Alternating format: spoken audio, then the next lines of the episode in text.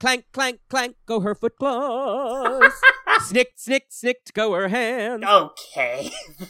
X-Men, X-Men. In the 21st century, evil mutants led by Magneto aim to destroy the world.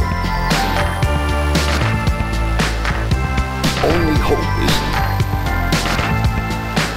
X-Men. Welcome to Cerebro, the X Men podcast, where a homo and his friends dig deep into the history of Homo Superior. I'm your host, Connor Goldsmith, and with me today is returning guest Zoe Tunnell, sometime comics critic, but lately the writer of the original comic Blade Maidens with fellow friend of the pod, Valentine Smith.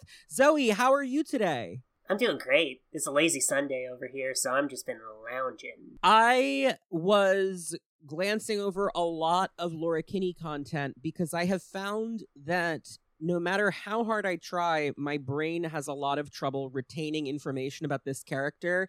And the Tom Taylor stuff with the clone sisters was so Mhm. complicated that I was like, I have to go back and remember the sequence of events here.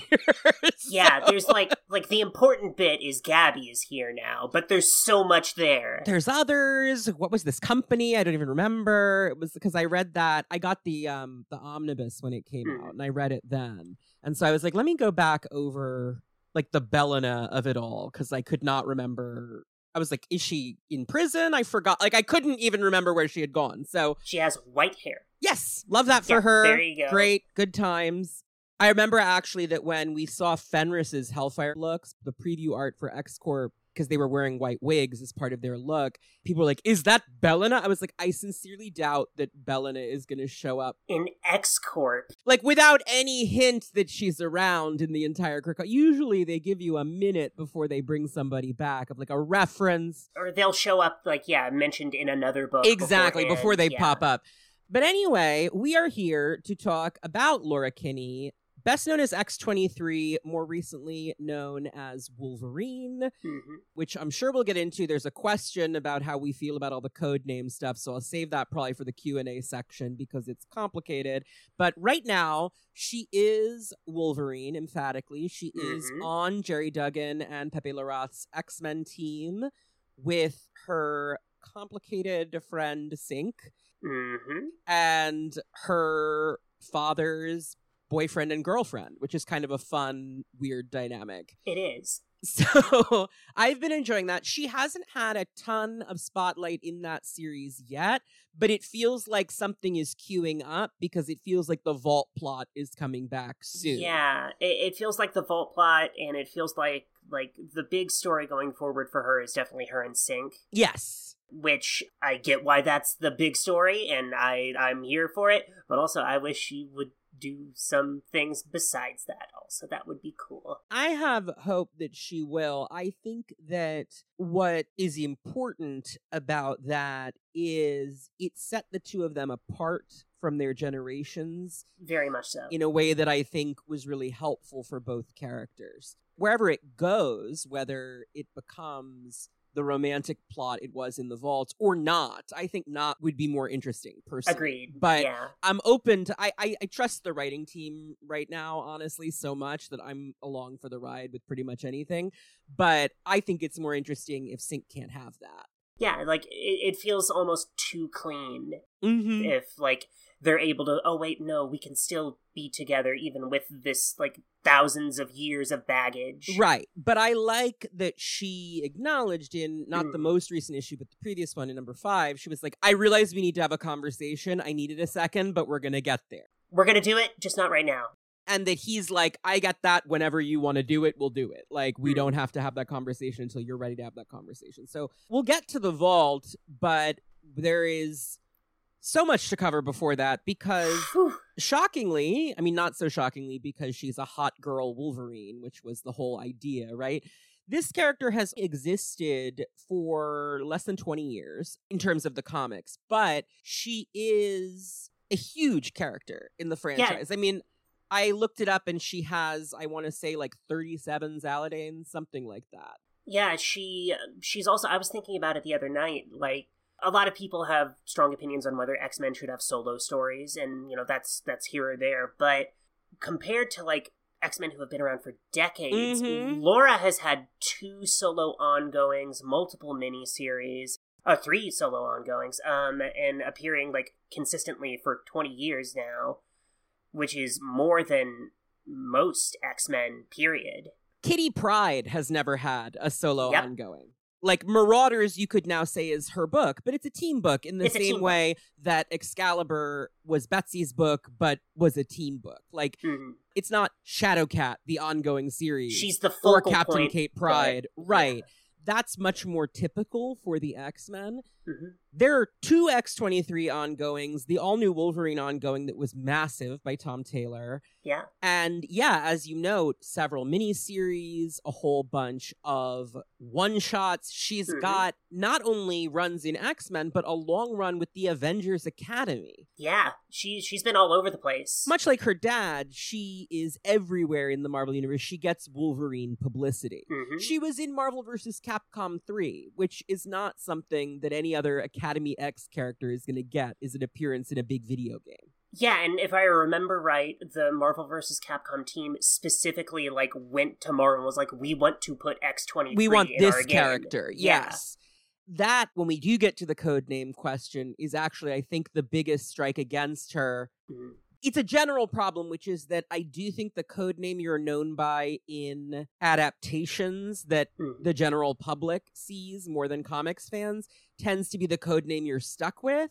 So the fact that she was X23 in X Men Evolution, Marvel vs. Capcom, and Logan and Logan, the big Yeah. movie, I think that's going to be a problem for her, but we'll get there when we get there. yeah, Before we dig into Laura, I have a correction I want to issue. A couple weeks ago in the Prodigy episode, Asha Lane and I were talking about Prodigy's love interests, and we referred to Tommy Shepard as a white character. A Romani listener wrote in to remind me that Tommy is of partial Romani heritage through his mother, the Scarlet Witch.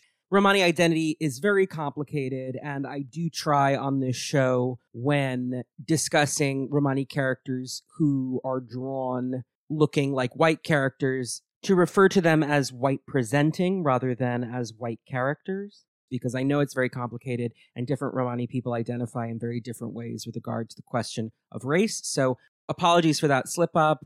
I will be more careful with my phrasing on that in the future. And thank you to Robin Badir for writing in. In any case, I'd love to hear a little bit about your relationship to this character. You did a fun thread on Twitter where you read every single speaking appearance she's ever had. Shout out to, as always, Travis Starnes, creator of the complete Marvel reading order, without whom this show would be super impossible. I yeah no I you you threw that site at me because I was just like okay I'm lost now because Marvel Unlimited has failed me and I was just like oh my god there everything is here Marvel Unlimited's getting better to search, Mm. but it's still a little rough. And then you could go to like uncannyxmen.net, which has those great profiles, but they do everything in story order. Mm. which for a character like Laura in particular is rough because she, much like Wolverine, has like 50 retcon retcons stories. So I also went to the complete Marvel reading order and was just like, I am not going to read all of this because thankfully Zoe has read all of this. I did I'm going to hit the hits. Like I read through all of Academy X slash New X Men, etc. recently because I've had to do a couple characters from that series Mhm. you know, I was like, only for you, Soraya, will I read this fucking book. So I did. And uh, so I've, I had read all the Laura stuff in that. I have read Kyle and Yost's X Force already. So that I had in my head already. Mhm. And I had read Avengers Arena, which we'll get to. Mhm. So it was more about filling in the gaps between Avengers Arena and all new Wolverine All New Wolverine, which I had Yeah. read. And then it was also like, let me revisit NYX because I haven't read this since it came out.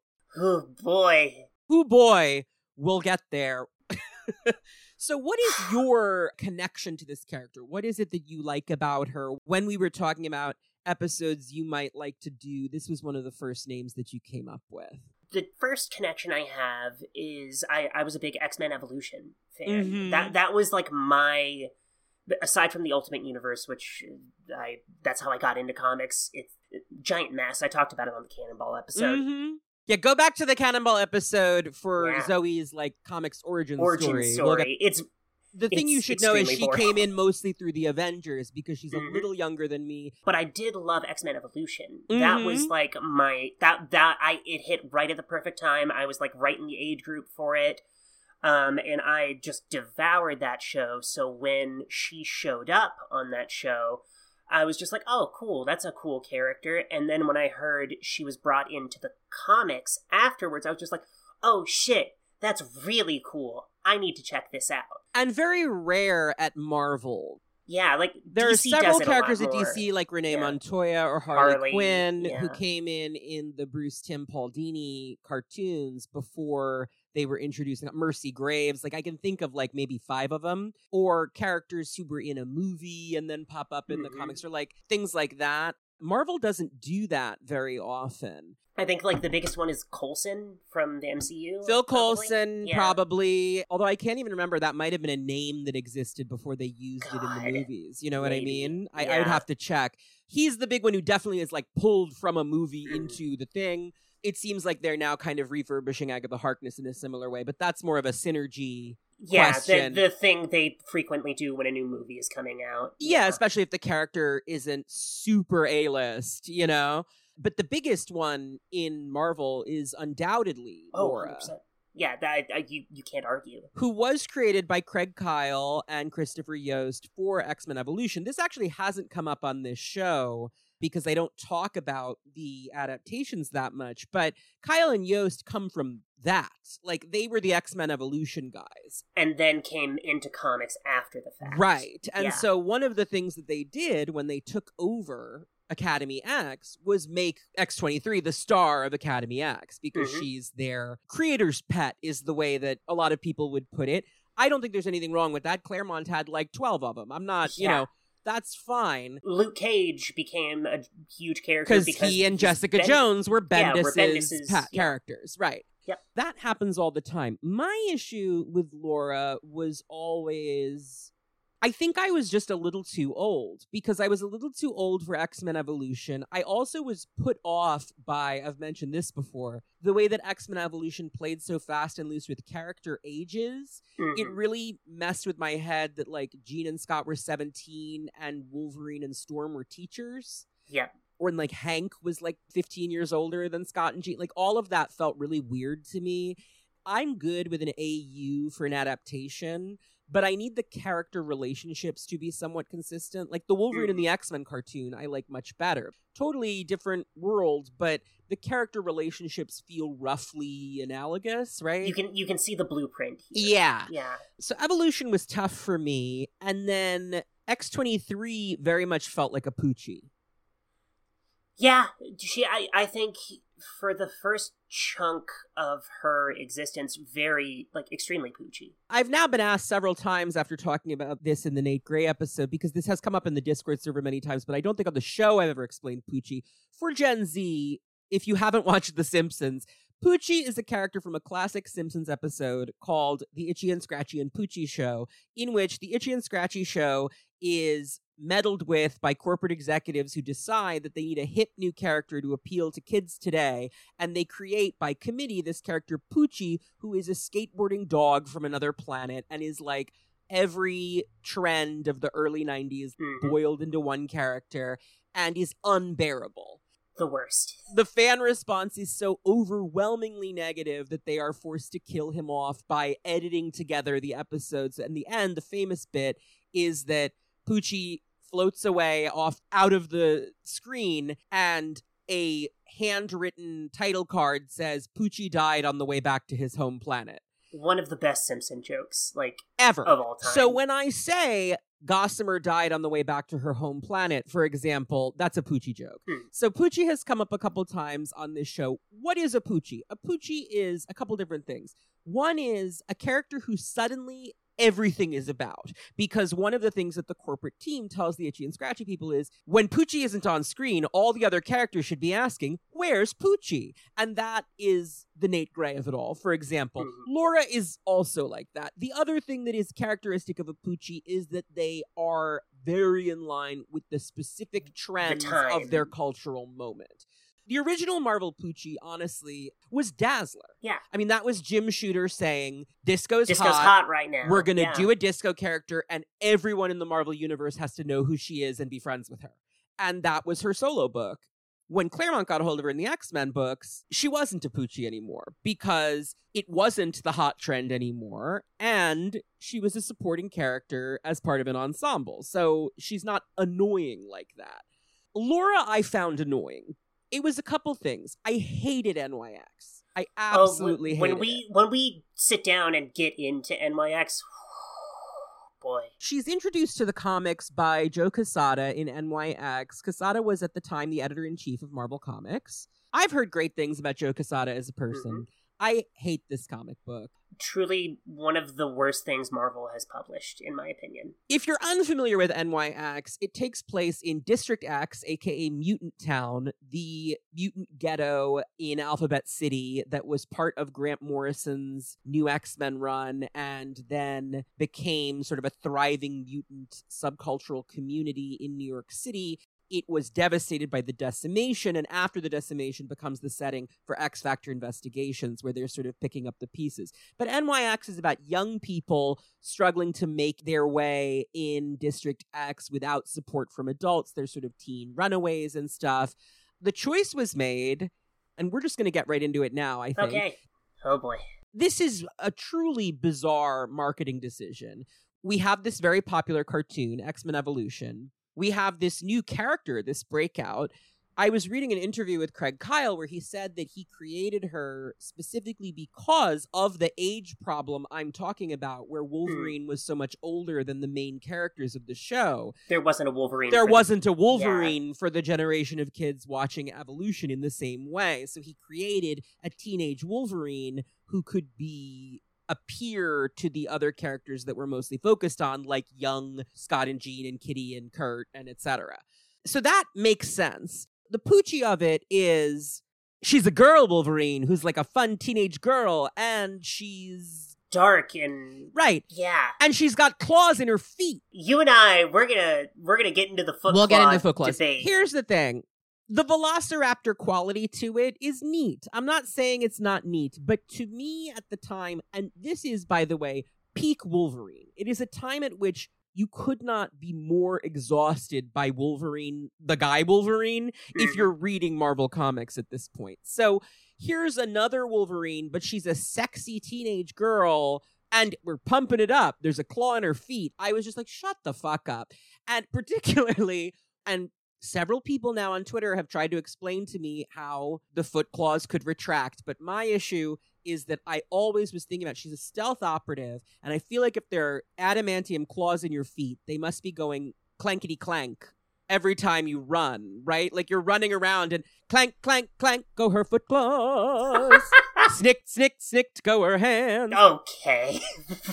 I just I can't stop thinking about the noises she would make. Now you have to just not worry about that because all the adamantium skeleton stuff doesn't make any sense. well, the the thing with Laura is she doesn't have the full skeleton. Right, She it's just the claws. The claws and just the feet. So if she has just a single metal claw in each foot, it's not gonna rattle. It's just one metal thing. I just feel like her feet would go clankety clank. I I, bl- I understand that clearly they don't because she sneaks into government bases all the time, but. Mhm you know, it, it is hard for me not to just picture her going clink, clink, clink, clink, clink, clink, clink, clink. clink It's a very fun visual. It's a funny idea, right? So I'm a little bit attached to it, but it's fine. She's clearly learned to adjust to not clank her feet around. You know, trained to kill from birth or whatever. We'll get there. Oh boy.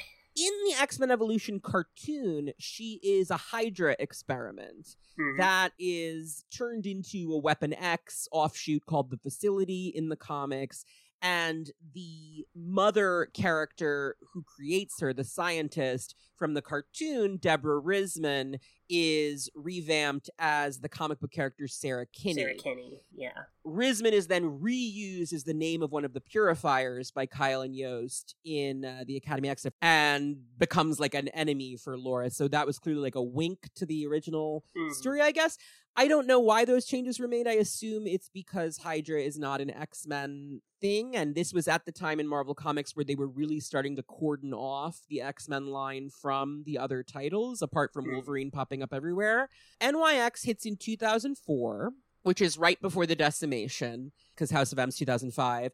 And in it, the decision is made. We have this popular character that kids love from the X Men Evolution cartoons. So we're going to debut her in an adult, mature readers, mature Yep. readers title as a teenage prostitute. And not just as like a sex, like a teenage. well, and I'm using, worker. I'm not Yeah. using, the Oh, thing yeah. is, like, I'm Okay. specifically using. Fair, you know, you- you're correct. You, You know right. what I'm getting? Yeah. Because here's the thing. Like, I would say sex worker, except If there is agency involved, which Right. She does not have. this is not in any way a portrayal of sex work. It's not, it doesn't even, I would say survival sex work if it was someone making a choice. yeah, She's trafficked in a way Yeah. that is really. you are 100 percent correct. You know, Yeah. it's like she has a pimp. His name is Zebra Daddy, and she Fuck. is this trafficked girl who needs to be rescued. I I have to.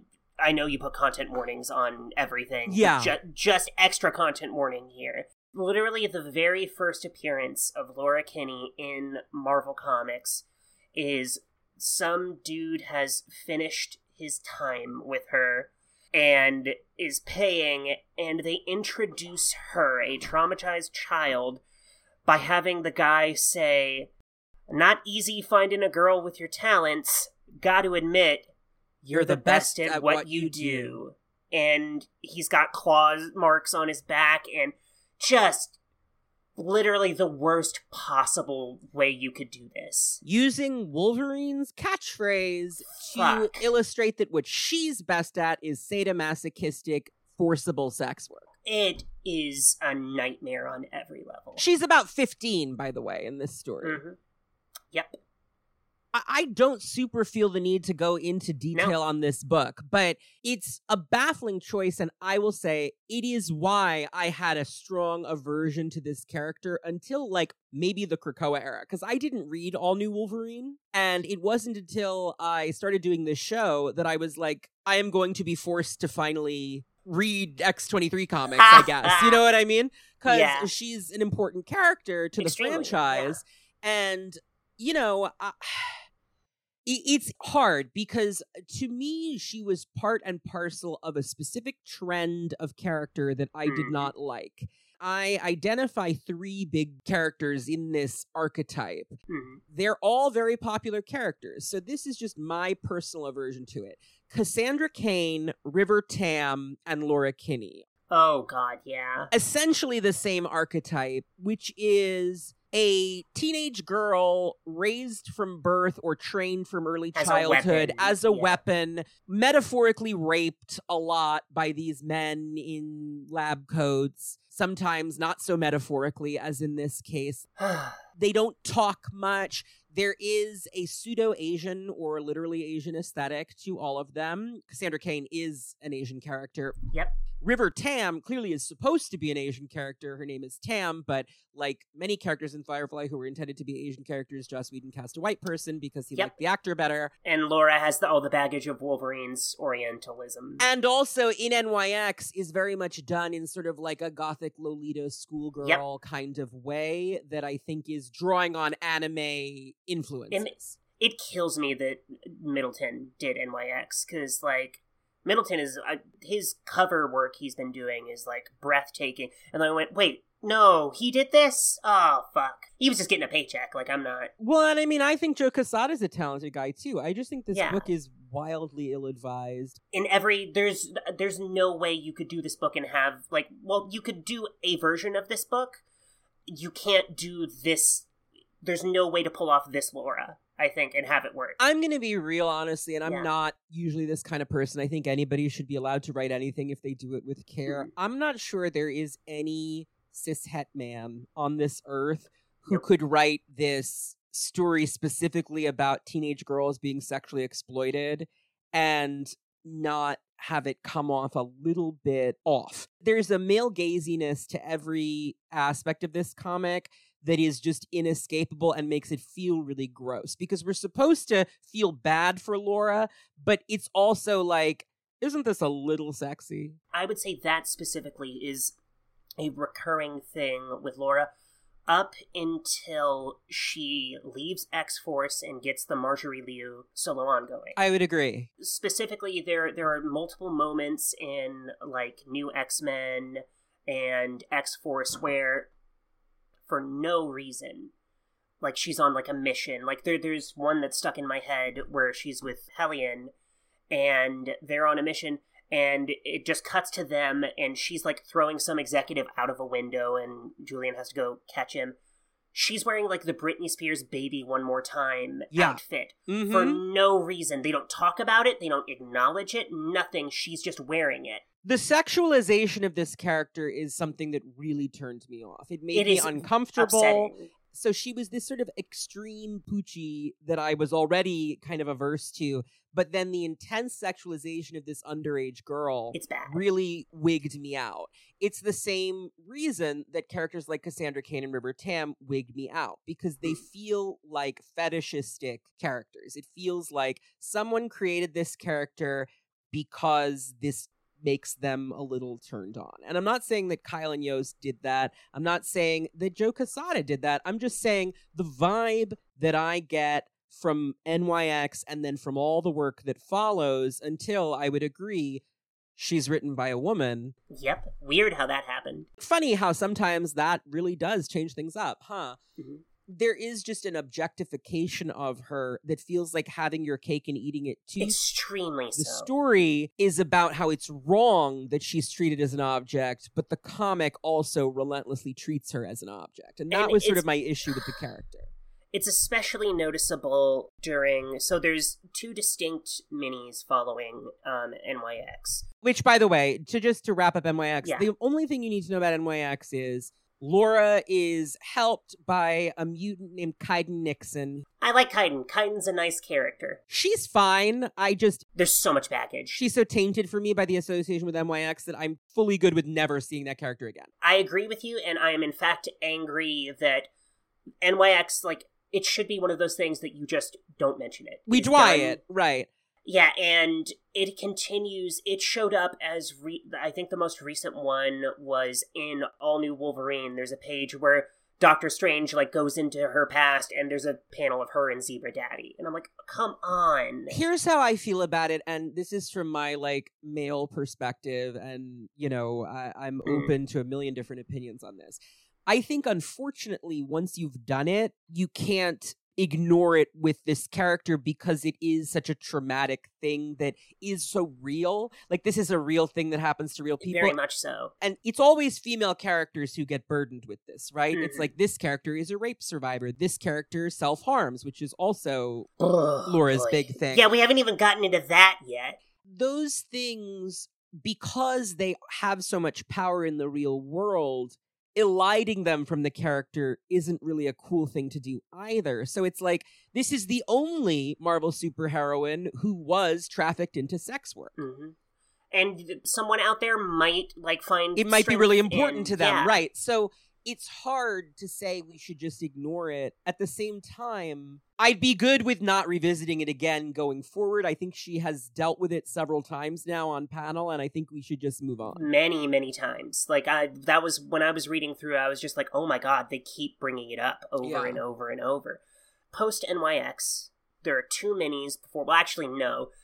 There's the weird claremont aberration that Oh yeah, she pops up in Chris Claremont's Return, the Reload era, briefly. She pals around with Betsy, which is fun. it's fun as hell it's really cute honestly i love it Betsy just came back from the dead as uh, Asian Betsy, and you know Laura thinks she's cool because she's a ninja. yeah there's lots of little bits where like betsy they're in the savage land and betsy is like working her like combing her hair and like working it into a braid and laura is clumsily trying to do the same thing and i'm like oh that's cute it's just a nice little moment I was struck when I went back to that recently for other reasons, which is compiling my private Rachel and Betsy manifesto. oh The yes the reload period is also when for the first time we see the Kwannon body without the purple hair Mhm. which is now something that we identify as distinctly Kwannon rather than betsy but at the time it's still betsy It's just an interesting moment i was like huh i forgot that claremont did that for a sec since you invoked Rachel's name, I can also talk about one thing that happened. you sure can i would never deny you the opportunity to talk about this road not taken Um, well, actually, there's two then, because you're thinking of the other thing. oh Um, okay the the one the one one thing is so I very much headcanon um, Rachel as trans. Yes, we talked about that in your previous episode. And uh, lo and behold, I discovered um, there's a throwaway line in the arc where she is brainwashed into thinking she's a dinosaur alien. Dinosaur Rachel, yes, iconic yep. moment by which I yep. mean don't worry about it. Well, there's a line from the dinosaur people where they mentioned that her powers work on a subconscious level so that she actually changes her body to fit her self identity of how she views herself. And so I was just like, oh, that's cool. I already thought she was trans, but now I'm like, oh, she's really trans. Cool. Well, I mean, and Spiral specifically tempts her with, I Yep. will perform plastic surgery on you Yep. if you come with me. Yeah, g- give you the body you want, and then And she grows into being able to do it herself subatomically because to Yep. Claremont, she is the Phoenix, right? So, mhm. yeah, I mean, listen, if we were to catalog transgender themes in Claremont's work, we'd be here for. every oh well, hey, guess Years. what? We're gonna we're gonna get into transgender themes and Laura. we later, sure so- are, I'm sure. Because Laura is a female clone. This is how she's introduced. She is Mhm. a female clone of Wolverine. The project was attempting to create a. So these are the minis that you're talking about. Is they come after NYX Yeah, there's X twenty three and Target X. and they detail her backstory. These are by Kyle and Yost. So now her creators are in the mix. They both were vocal about not liking NYX. So Mhm. they quickly go to work to try and refurbish the character. But I do still think that even under them, there's a lot of gratuitous, this girl suffers extremely so. prettily stuff. there are the especially in um Target, I believe Target X is the one with the Mike Choi art. Very much drawn like, oh, this is the prettiest, prettiest girl you could ever imagine, and we're gonna gratuitously show her arm getting chopped off, Mhm. and like she's in pain, but she's tough. That's the she's one with. Captain America Target X, Yep, right? yeah, because yeah. that that's definitely the one I'm thinking of. So Mhm. you know, like it's just it's rough. It's just rough. Yeah. So the way that she's introduced is a group called the Facility, which is sort of a recreation of the Weapon X project, has been trying to replicate Weapon X, Logan, Wolverine, because he killed the main guy, Dr. Rice's parents. So Dr. Rice is pissed about it because Dr. Rice's dad was like on the original Weapon X project. Doesn't super matter because this guy sucks and dies at the end of the mini, but he is a he does sort of like psychosexually torture this girl who he raises. Yep. Sarah Kinney is a doctor who he hires. She basically like wants funding to continue her research on the mutant genome. She's noted as having helped map the mutant genome, which I would assume means she worked with Moira MacTaggert, which is an Mhm. interesting There's a little thing that's never there. been yeah. explored and that would be particularly interesting now, actually. Mm. But this is after Moira is dead, allegedly, so it doesn't come up. Sarah Kinney is hired to clone Wolverine. Unfortunately, the DNA sample they have is damaged. So she suggests an alternative, which is that the Y chromosome is too damaged to use. But if she replicates the X chromosome, she can create a viable clone. It will just be female. A lot of issues there, but we'll just move past Sure, it. but you Yeah. know, Dr. Rice uh, is not satisfied with that, but he understands that repairing the sample enough to get a real Logan clone could take like a decade. So, in the meanwhile, sure, you can make your girl Wolverine and we'll use her to make money in the meantime, basically. Mm. So Sarah Kinney attempts to make this clone. Her project, she fails 22 times. The 23rd attempt, given the designation X23, is a success. Dr. Rice, because he is a complete weirdo piece of shit, is pissed that Dr. Kinney is always undermining his authority. So he insists, and this is again where it's like Mhm. the gender stuff with this character is just weird. Yeah. He forces Sarah Kinney to carry the child herself as a surrogate mother if she wants to continue her project and get funding. Yep. That definitely happens in that comic book. Now, here's the thing Sarah Kinney is a bad person. Yeah. Which is something that I think later stories have missed a little bit. Yeah. because Laura loves her, right? But Sarah Kinney is a monstrous person. Yeah. She has pangs of conscience eventually about what Mm. they're doing. I mean, like once she has carried the child, this is the other thing is like she develops mommy feelings basically Mhm. because she carried the child. And she starts to think this is a real person. We can't be doing this. But she doesn't object that strenuously to them torturing this girl her entire life. And, you know, And I mean, prior to that, like she's, I mean, like just the basic, oh yeah, I will take money to clone a to killer. create like, life and clone um an assassin for you that you can Yeah. raise from birth to kill. Yes, so Hmm. bad person, but has some regrets about it. That's also Deborah Risman's plot in the X-Men Evolution cartoon. This also plays into certain cliches about female villains that they always have to Mhm. be secretly a little bit good have that moment of and crisis of particularly yeah and particularly with regard to children or like a Hmm. maternal instinct i don't super mind it with sarah kinney because i think she's an interesting character she actually reminds me quite a bit of the moira x we have now very much so. Yeah, but she doesn't get to do much because by the end of the mini, Dr. Rice tricks Laura into killing her. Because the thing about Laura, and this is another thing I didn't like about the character, is that she has this thing called the trigger scent that is programmed into her, where basically they like spray some evil cologne on you, and if she's near you, she will She will kill instinctively you. kill you. Yeah. And this persists for almost 20 years.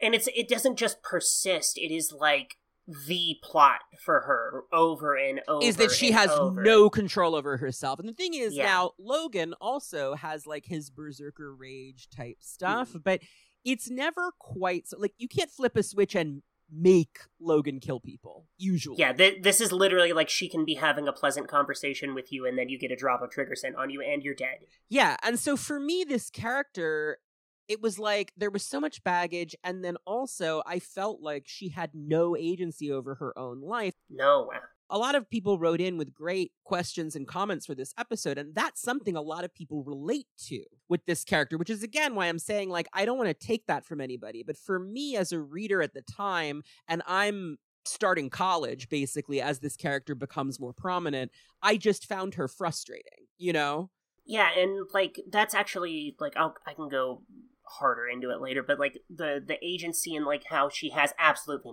none. Um, for God, I would like again up until the Marjorie Liu um Yeah. run, like like she's she's a tool. there are occasional hints i will say throughout the Kyle Neo stuff that like Yeah, the part of her can moments, fight yeah. back against it but she never wins Yeah. and but like the the fact that she's a character that went from that place to where she is now is a really powerful Is arc moving, just- right. yeah if you just see it in it its full but in the moment not great And I like her now, Yeah. is the thing. It's just that for so many years, she was all of these tropes that I didn't like Just that much. And then they were yeah. all together in one character. And every character in the book kept turning to each other and saying, Where's Poochie? Like, and so that Mm. was annoying because I was like, I don't care what's up with X23. Who cares? Leave me alone. But unfortunately, we had to care. It's fine. It worked out okay.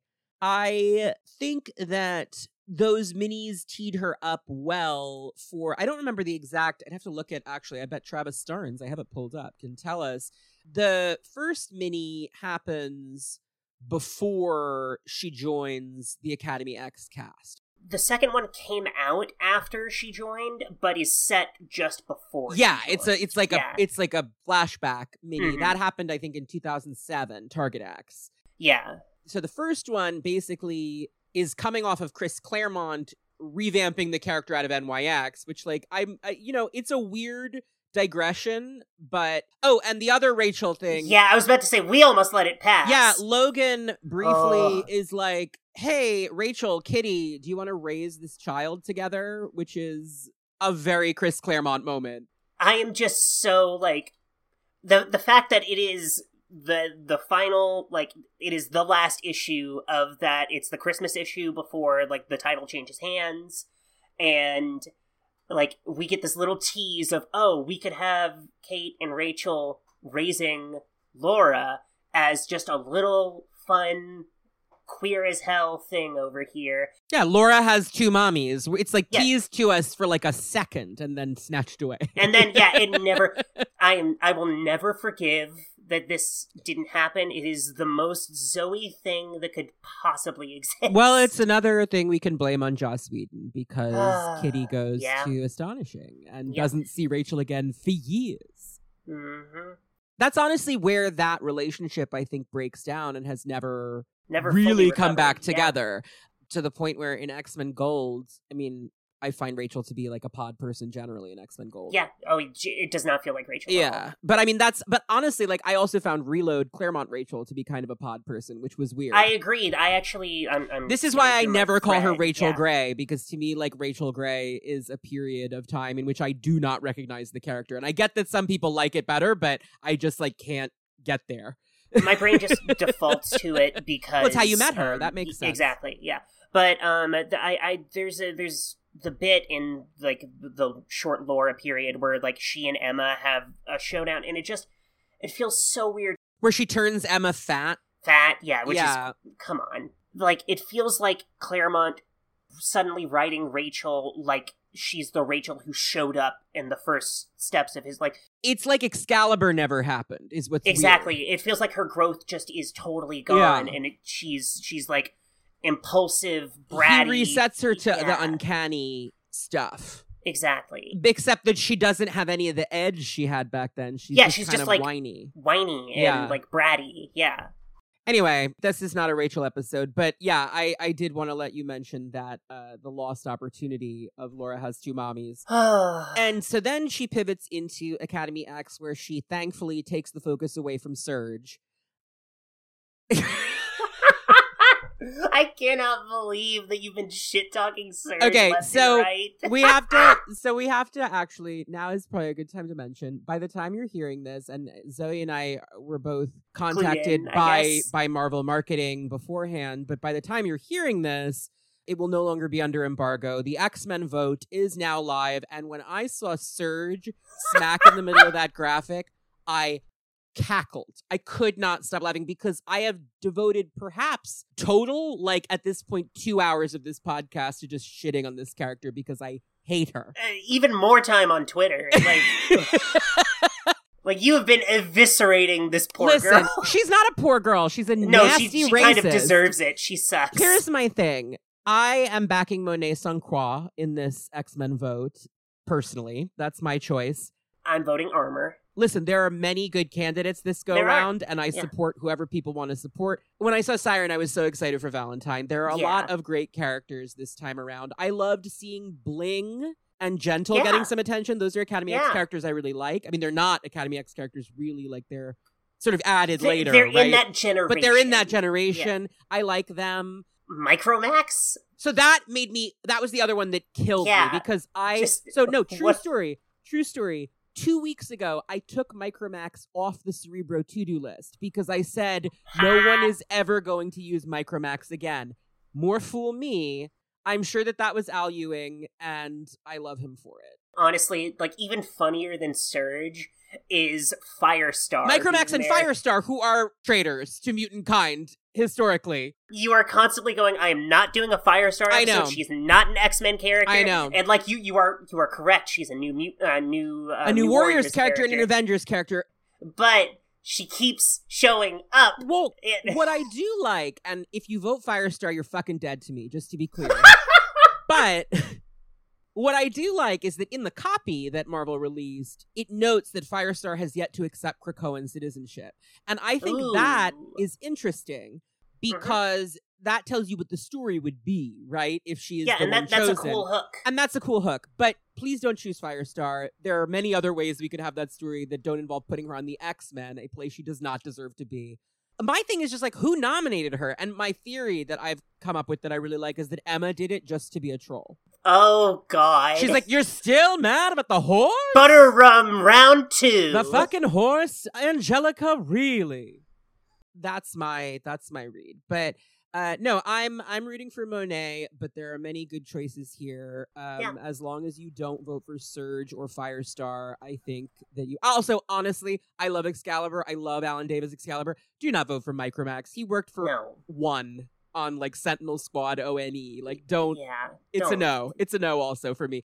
I will say, if Gorgon had not been reset in Otherworld, I would be like, Gorgon literally a Nazi. Please don't. Yeah, But please don't. as the slogan says on the poster, New Year, New Gorgon, which made me laugh. It's like, this character's too fun. Let's get rid of the Hydra stuff, yeah. which I get.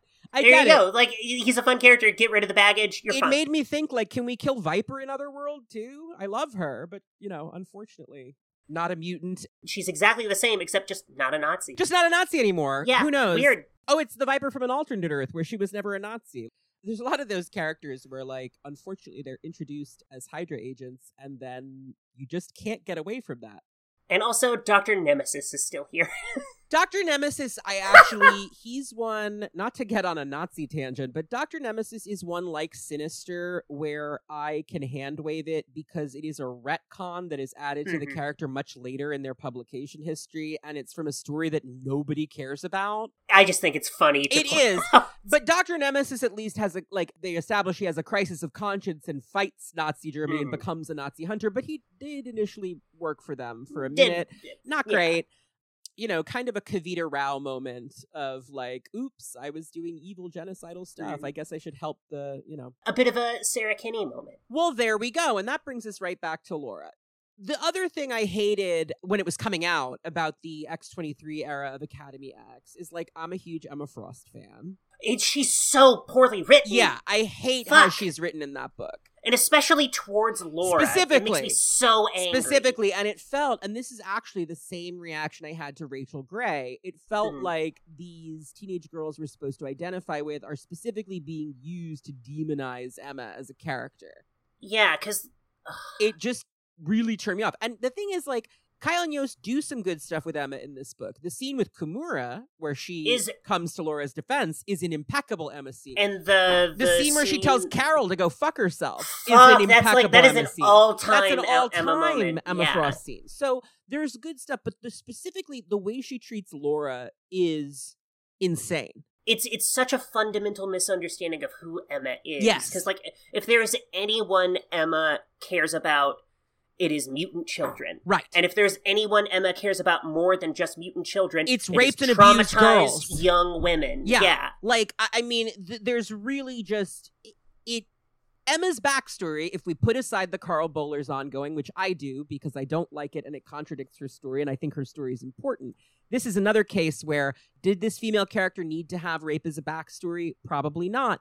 But she does, and it's really important to the character, and taking it away is fucked up to me. Mm. Emma was a 14, 15 year old girl abused in an institution that she was forced to be a patient in. Mhm. There is no character she should be more sympathetic to than, Than Laura. Laura. Yeah. And the way they felt so artificial to me, they justify it by saying Emma. And here's the thing Emma's right about the trigger scent. Like, this is the Yeah. problem with the trigger scent. Emma's like, she shouldn't be here because she's a liability. We can't Mhm. trust her because she can't control herself. She has no agency over her own behavior, and she could Mhm. turn on the other children and kill them at any moment. So that makes sense. That is all correct. That's all Yeah. correct. The way she goes about just she, she- psychologically tormenting. torturing this teenage girl for no reason, like, making making Laura see making her, her, like, hallucinate dead her dead mother who she Yeah. killed due to the trigger scent to underline the trigger scent not good there's just something so petty and nasty about it that is not like emma can be petty but in a funny way and to like grown-ups Yeah, nev- never. It's like, not the the meanest children. thing she'll do to a kid is like I don't know, like she'll say something that's a little insulting to them like she'll yeah, she'll, she'll like give the cuckoo shit if they're being rude mhm, but she's not gonna psychologically torture children yeah. The one time she did that, she killed She that horse. horse. She killed that horse. was not great. It all comes back to butter rum. But here's the thing: that's like cocaine years, supervillain Emma Frost. Like there is no way that post Morrison Emma Frost would behave No. this way. There's no way that post Generation X Emma Frost would behave this way. It just doesn't track for me. We've all had a phase of our lives where we would explode a horse to spite somebody. I have exploded many a horse in my time, metaphorically speaking. Like we've all done things where we were mad at someone, we said something mean that we shouldn't have said, or like we did something really petty. We look back and we're like, I shouldn't have blown up that horse. I get it.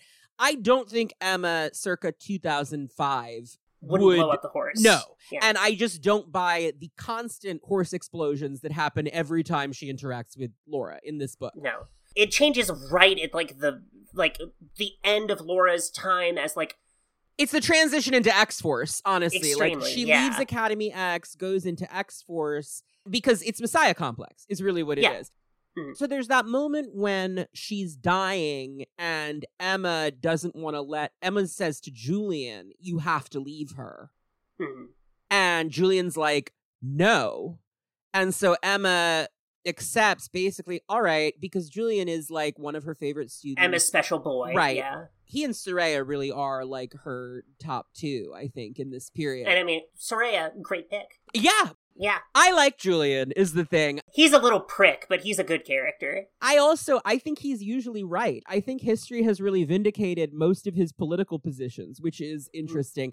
The one thing that is fucked up is the last scene between him and Laura, which is very fucked up. But he has been through a lot right before that happened and is Mm. like 18. So I'll let it go probably. But we'll get there when we get there. Yeah, there there's a big moment with him and um Laura in the solo series Yeah. that I I will I have a Hard lot to get past. that. Yeah, we'll get Yeah. there after the break, I think. We, yeah, we're still we've been doing this for almost an hour and we're we still gotta, in yeah, the Academy I was X. just Yeah. thinking. So basically, Academy X. We've talked about this a little bit in the Sooraya episode. She comes in, is Sooraya's new roommate, replacing Surge. they're great together. Sooraya and Laura are fantastic. There's a particularly great sequence that, again, we talked about in the Sooraya episode. So go back to that if you haven't heard it. But Laura knows that Sooraya is walking into a trap, refuses to let her walk into the trap, knocks her out because Laura is a physical problem solver Mhm. because she doesn't really know how to communicate that well. Ends up taking Sooraya's place, taking the bullet meant for her. And when she comes back to the school to help save them all from the purifiers, and Sooraya's mostly killed them all already, so it Hmm. worked out okay. Sooraya's like, You went in my place. You took the hit. And Laura says, I do not think Allah wanted you to die today. hmm And I think that it's just reading this stuff, honestly, is what made me really appreciate this character because I was so turned off by the Surge and Sooraya plot that having Sooraya get a new roommate who actually Who is- is yeah. respectful of her. And here's the thing Laura is an atheist. Laura doesn't understand Mhm. Laura, I mean, Laura's been through enough shit from birth that like God can't eh, exist because this yeah. wouldn't have happened to me, right? Like a loving God wouldn't have let this happen. Is the subtext that I get out of it. But she's respectful enough that when she's explaining to Sooraya, I didn't want you to die. She frames it. She frames in- it yeah. in, you're not supposed to die. And I know that Allah, like she doesn't say God, she specifies, she uses the Arabic word, would not want you to die. And, the, and it, it's especially nice because their first scene together is like, oh, this could go bad. This could go badly. Yeah, because it, because it, like, Sooraya is afraid of her because she's killed so many people. and and also, um, uh, Laura recognizes like she's like, oh, yeah, I recognize where you're from, and Sooraya goes, oh, are you familiar? She goes, yes, I've killed. I've killed there." lots of people there. Yeah. Right. Yeah. In Afghanistan. So Yeah, it could have gone really badly, but instead it becomes one of the more touching friendships in that book. And unfortunately, when Messiah Complex rolls around, which I love Messiah Complex. Great. Don't get me wrong. One of the best X Men events there yeah. Rereading it like for the, I was just like, shit, this rules. It's so good. Yeah. Like of all, you know, Decimation, not my favorite period of the X Men to say the least, Mhm. but Messiah Complex is great. That's where the school gets disbanded hmm. because of the death of Charles Xavier, the apparent death of Charles Xavier. Scott like can't deal and is like the school is closed. But Wolverine keeps X-Force going, which Laura is secretly part of has been secretly part of over Logan's objections. It was Scott's decision. something that I really hope gets addressed in X Men is I think Scott Summers is absolutely one of Laura's abusers. Not in the same way as some of her more potent abusers, but during this whole period, Scott is going, no, she's a weapon. We have to use the weapon. We like he he uses her. He views her as a tool, while Wolverine is going, "Mm, "This girl, this is a Right. person. We have to." And the trauma she goes through with X Force, which is dark. That is a That's a dark, dark and grim book. Yeah. I don't think that has ever truly been dealt with. That she should have a lot of baggage with Scott Summers. I would say there's a moment I forget exactly when it is, but there's a moment like in the Utopia era where I think it's Emma who's just sort of like Emma definitely talks to him about it. It's- she's it's like in- Scott, yeah. we've been using her the same way that the facility did. Yeah, no, that Emma definitely has it because there's a big like Emma realizes, oh, I've been treating Laura fucking terribly. Right. But yeah, I mean, I think it's hard because the context of the decimation is hard. Yeah, The problem with the schism is that I think Cyclops is right, but Mm. Wolverine's position of you're turning these children into soldiers and it's wrong is born primarily out of how upset he is about Laura Over being used Laura. in X Force. So it's complicated because in that case, I think Wolverine's right. I think he's right Mhm. about Laura. I but then that- later on, it's yeah, Yeah. I know. So it's tricky. I just want You want to see of- a conversation. I want to see yeah. Laura confront Scott. Like they don't Mhm. have to hate each other. They don't have Right. to like. I, it just, it is something that has never been properly dealt with, and I think she's in a place where that could be a very interesting conversation. Well, and I think the vault could be a good time to talk about it, like Mhm. dealing with the vault, because they sent her into the vault again as a tool. Yeah. Yeah, and Scott is also like, "Oh my God, what have I done? These poor people." And she's Right. like, "Hey, where were you with that ten years ago?" Exactly. I, I, was a think that that would be a good moment for her to say to him, like, "You've always used me as a tool." In Mhm. fact, and they could have sort of a bit of a reckoning about that. yeah, I think that would be good, but it's hard because it's a comics about comics problem where sometimes it's Yeah. hard to revisit stories that are really old at this point, which is crazy to think about them being really old, but that was almost 20 years fifteen. ago. Yeah, it's a fifteen-year-old comic. Yeah. book. I think now, before we get into X Force and what comes after, is a good time to pause for the Cerebro character Yeah. file on Laura Kinney. I will take you from her comic book origins in NYX up through Gerry Duggan and Pepe Larraz's current run of X Men. And then we will come back for more with Zoe Tunnell. We will talk about Zoe's favorite Laura stories. Yeah. Because I think we've already covered the stuff that we don't like so much for the Yeah. most part. Well, we've got X Force, but then after that, Sure, sure. Then we will go straight into questions from listeners like you because we got a bunch of them and I want to get through a bunch of them if we can. hell yeah. So stay tuned. We'll be right back. X-Men, X-Men. Hey, everybody. We're doing things a little differently today because I'm excited, as Connor Goldsmith, your host, to tell you about the podcast's extraordinary new sponsor, Marvel Strike Force. Marvel Strike Force is an incredible mobile game, every comic fan's dream. In this mobile squad RPG, you can assemble a team of your favorite superheroes and supervillains, like Dr. Lorna Dane and the iconic Madelyne Jennifer Pryor, to save the universe from cosmic threats like Apocalypse and Doctor Doom. Power up your favorite Marvel characters to complete missions, unlock special gear and other resources, and battle other Marvel fans in PvP modes like Alliance War and the Real Time Arena. Right now, Marvel Strike Force is celebrating their six year anniversary with a special Deadpool event, and you can sign up using my unique link available right now in the description of every episode. You'll get free stuff in the game just for signing up through this promotion, with weekly bonuses and events all through this anniversary storyline. Log in every day to get special skins, rewards, and the brand new characters being released to celebrate six years of Marvel Strike Force. This is the game's most generous event to date, and I, for one, can't wait to see all the goodies I can unlock. This promo code works for every new user. Please follow the unique link in this episode description to download Marvel Strike Force so they'll know I sent you. Use the promo code MAXPOOL, that's M A X P O O L. Have a blast with this immersive Marvel experience. Thanks to Marvel Entertainment and the team at Marvel Strike Force for sponsoring this episode. We now return you to the show. X-Men, X-Men. Laura Kinney, best known as X23, but more recently inheriting the codename Wolverine, is one of the most popular X Men characters introduced in the 21st century. First debuting in 2003 in the cartoon X Men Evolution, where she's called only X23, Laura was created by Craig Kyle and Christopher Yost, before being adapted into the comics by Joe Quesada and Joshua Middleton in the 2004 series NYX. She is a female clone of the original Wolverine, Logan, and was brainwashed and tortured from birth to become a merciless assassin. After escaping her creators, she first joined the Academy X class and then joined the Black Ops team X Force.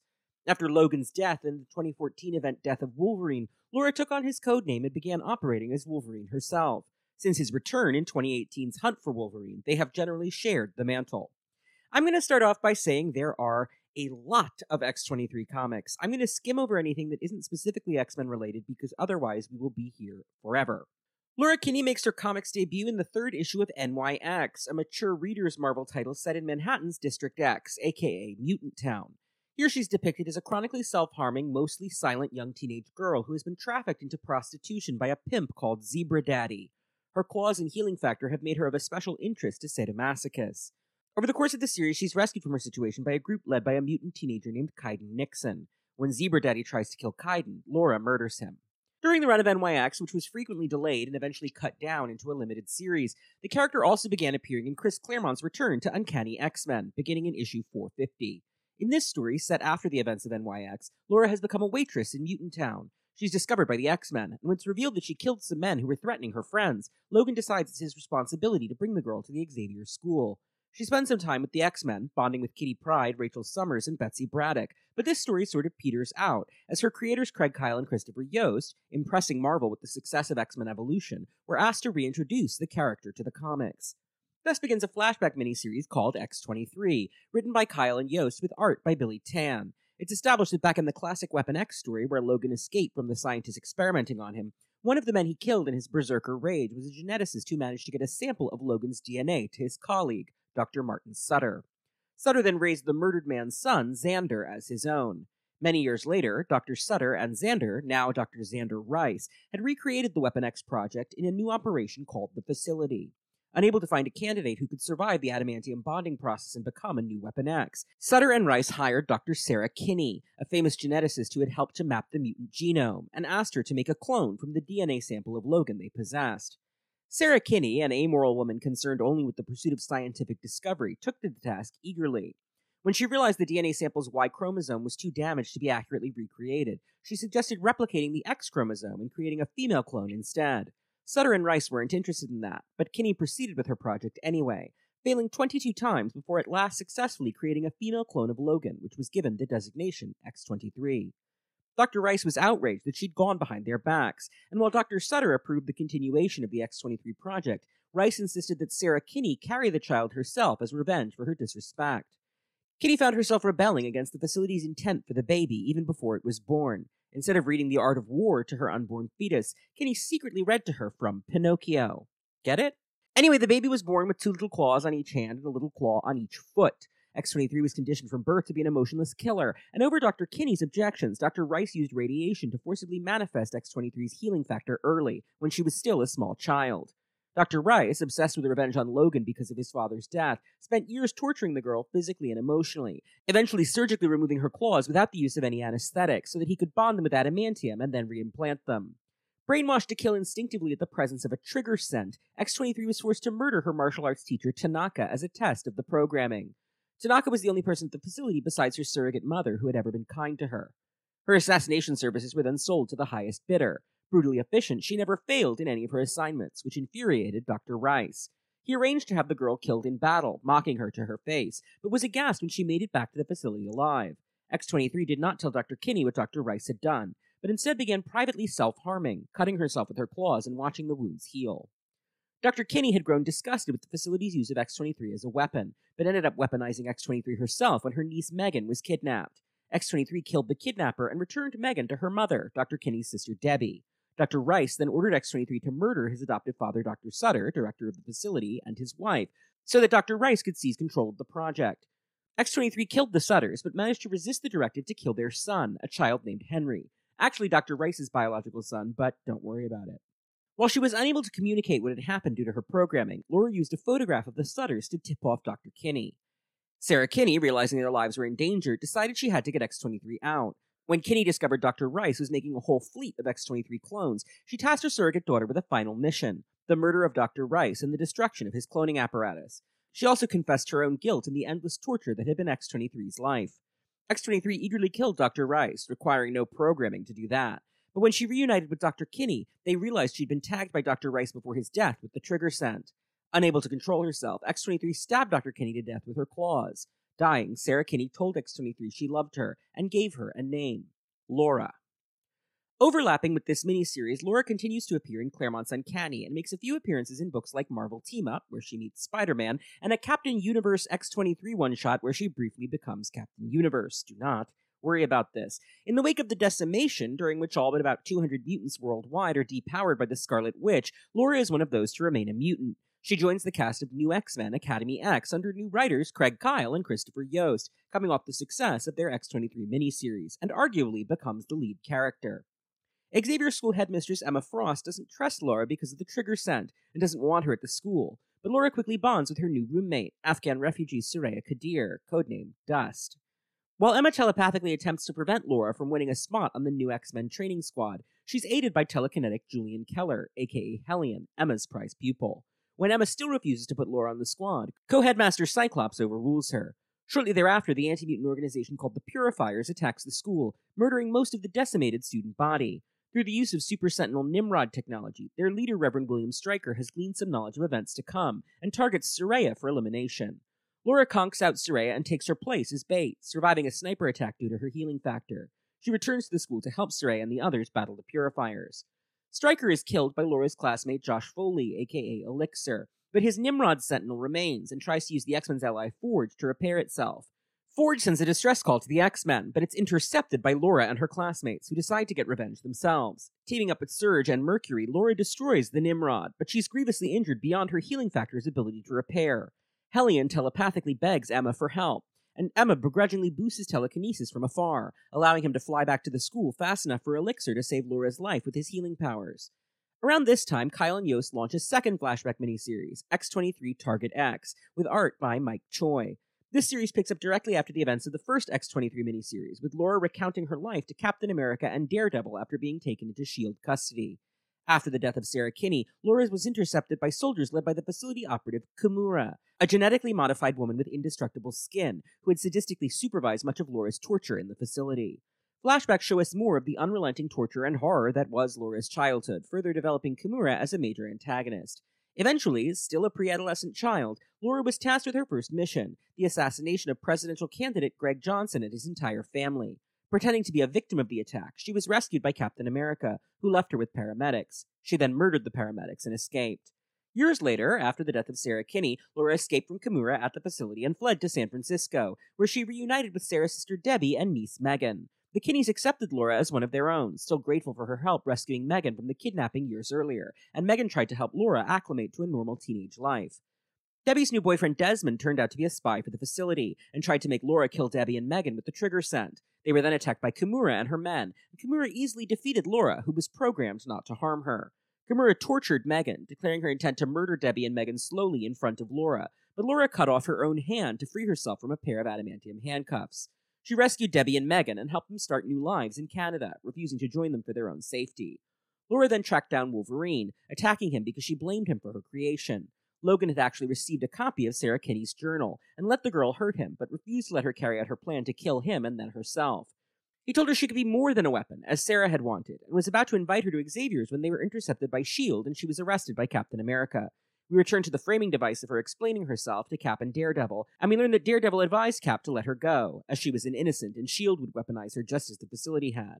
Back in the present, in Academy X, Laura starts to develop romantic feelings for Hellion after he nearly died saving her life. She goes for coffee with her classmate Mercury to discuss it, but they're attacked by Kimura, who, much to Laura's surprise, kidnaps Mercury rather than targeting Laura herself. Laura and Hellion team up to rescue Mercury from the facility, where they discover that the Purifiers hired the facility to create a mutant killing monster called Predator X. The facility's been torturing Mercury and using pieces of her metal skin to create the creature. Laura blames herself for Mercury getting caught up in all of this, but Mercury is devastated to realize this traumatic experience is what Laura experienced for her entire childhood. When Kimura tracks him to Xavier's and prepares to shoot Laura with a sniper rifle, she's met by Emma Frost, who's been moved by Laura's heroism. Rather than kill Kimura, Emma punishes the woman by invading her mind and deleting her only happy memory, the existence of her grandmother. In the storyline Quest for Magic, Laura and her classmates are dragged to the Hell Dimension Limbo by the demon sorcerer Belasco. Belasco claims Laura has no soul worth taking, as she's an artificial construct of science, and he kills and resurrects her to demonstrate his magical power. After the teens return to the school, Laura has a panic attack when she witnesses romantic drama unfolding between Hellion, Surge, and Prodigy. She runs to the bathroom and begins brutally cutting herself, only to be discovered by Mercury, who comforts her. The franchise wide event Messiah Complex kicks off with the birth of the so called Mutant Messiah, the first mutant baby born after the decimation, as various factions battle for custody of her. Laura and her classmates object to being kept away from the action, especially once they learn the Purifiers are involved. Without permission, they attack Purifier headquarters, where they're met by Lady Deathstrike and the Reavers. Deathstrike nearly kills Hellion, and the kids barely manage to escape. In an effort to track down Cable, who has secured the baby Messiah, Cyclops forms a new Black Ops X Force team. He assigns Laura and Logan to the squad as they have tracking abilities, and they find Cable engaged in battle with Lady Deathstrike. Deathstrike attacks Logan, but he steps aside to let Laura fight her. Still enraged that Deathstrike had hurt Hellion, Laura kills her in single combat. In the event's climax, when Professor Xavier is apparently killed, Cyclops disbands the X Men and closes the Xavier School. Secretly, he continues to direct the Black Ops X Force squad, which stars in a relaunch of X Force written by Kyle and Yost. Logan objects to Laura being on the team, as he wants her to learn to be more than a weapon, but Cyclops insists they must use all the resources available to them. Dispatched to kill the Purifier leader Matthew Risman, Laura fails to prevent him from kidnapping her new teammate Rahne Sinclair, aka Wolfsbane. When they recover Rahne, Logan berates Laura for saying something is wrong with her. It turns out Laura is absolutely right, and a brainwashed Rahne attacks and mutilates Warren Worthington III, the X-Man Angel. Laura decides not to attack Rahne, and instead lets Rahne rip her to pieces, knowing her healing factor will bring her back. When her old classmate Elixir is caught up in X Force's classified adventures, Laura tries to get him out, but he becomes essential to their next mission. The classic villain, the Vanisher, has stolen a sample of the thought eradicated legacy virus, and X Force is tasked with retrieving and destroying it. Laura becomes infected on the mission and tries to kill herself rather than succumb to a wasting disease, but Elixir convinces her to trust him. He manages to use his Omega level healing power to purge the legacy virus from her system. Meanwhile, Bastion's back. Don't worry about Bastion, he's from the 90s, and he uses the techno-organic virus to resurrect anti-mutant bigots who died, including a woman called the Leper Queen. The Leper Queen kidnaps Hellion and Surge, infuriating Laura, but before Laura can rescue them, the group is pulled through time into the future by Cyclops, as Cable and the mutant Messiah, now a little girl he's named Hope, have been found. While X-Force retrieves Cable and Hope, they find their time travel devices won't allow them to return to the past due to an anomaly. It turns out in this dystopian future, Laura's old friend Kiden Nixon has been weaponized and tortured into using her time manipulation powers to create this anomaly, and Kiden begs Laura to kill her. Laura can't bring herself to do it, and is spared by her teammate Domino, who does the mercy killing herself. They then return to the past right at the moment they left, where they're able to save their friends. Laura passes out from the stress of time travel and is captured by an operative of the facility, who brings her to Kimura. Kimura chops off Laura's arm with a chainsaw, but Laura manages to team up with Hammer agent Alisan Morales to escape. Morales, who'd been investigating Laura, is so disturbed by the story of Laura's life that she decides to wipe all record of Laura from the US government's files. Recovering from her latest trauma on the mutant haven Utopia, Laura recedes into the background for a while, though she participates in the franchise wide events Necrosha and Second Coming. When the existence of X Force is revealed to the X Men at large, who are aghast, the group is disbanded, but Logan secretly reforms it. He elects not to recruit Laura to his new iteration, hoping she will finally lead a normal life. She then appears in the miniseries Pixie Strikes Back, which is fun. Check out the Pixie episode for more on that. In a 2010 X23 one shot written by Marjorie Liu, Laura teams up with Logan and his decimated former sidekick Jubilee to investigate recent disappearances of decimated mutants. Reuniting with Kiden Nixon, she winds up attacked by the Games Master, another character from the 90s you do not need to worry about. What matters is that this one shot was successful and led to an X23 ongoing written by Liu later that year iced out by her friends over her work with X Force, with only Dust and Hellion standing by her. Laura is surprised when Cyclops, after some discussion with Emma and Storm, agrees that he's been using Laura as a tool the same way the facility did. Laura goes to stay at a halfway house for the decimated, theoretically to do charity work, but then Wolverine gets sent to Hell in the event Wolverine goes to Hell, and Logan is replaced by a demon possessing his body. Demonic stuff ensues. Do not worry about this. Eventually, Laura stabs Demon Logan in front of Hellion, who thinks she's lost her mind. The demon takes advantage of the confusion to drag Laura into her own mind in an effort to convince her she's nothing but a weapon. But she actually finds clarity in the experience. She finally realizes the facility did that to her. It isn't her nature. When her instructors debate over where she should go next, Laura decides to leave Utopia herself, though Storm tells her she will always be welcome there. Logan, meanwhile, formally adopts Laura as his daughter. After trying and failing to save a young girl named Alice who was trafficked into prostitution as she once had been, Laura murders the girl's abusive pimp and is approached by Gambit, who's been keeping tabs on her since she left Utopia. Laura and Gambit end up discovering the machinations of Miss Sinister, the lady Mr. Sinister. Do not worry about her right now, but she's fun. Anyway, Miss Sinister is working with Malcolm Colcord, the former director of the Weapon X project, who wants to revive it. Alice was actually one of many clones Miss Sinister produced as part of that work. She's also interested in Laura for her own reasons. The process that transformed Miss Sinister into a Sinister is overtaking her body, and soon she will be possessed by Nathaniel Essex's personality. Miss Sinister intends to circumvent this by possessing Laura's body herself, but Laura proves indomitable. Now aware that Malcolm Colcord is rebuilding Weapon X, Laura and Gambit go to Madripoor to seek help from the crime lord Jessan Hoan, aka Tiger Tiger. Tiger's seat of power has been seized by Daken, Logan's son, and Laura makes Daken aware of her existence in order to intrigue him. Daken wants his sister, Laura, to join his operation, but she refuses him. Still, they end up teaming up to apparently kill Malcolm Colcord once and for all, in an effort to finally free X Men fans from the grim specter of Frank Tieri's Weapon X. Sadly, he gets better. Anyway, while attacking Colcord, Laura manages to find a list of people she killed while working for the facility. This sends her spiraling into a deep depression, and she begins self harming again. Gambit, concerned, contacts Logan, who arrives with Jubilee. Jubilee's a vampire now, by the way, and is really struggling with it. Laura cuts her own throat to compel Jubilee to drink, which upsets Jubilee, who's been trying to deny what's happened to her.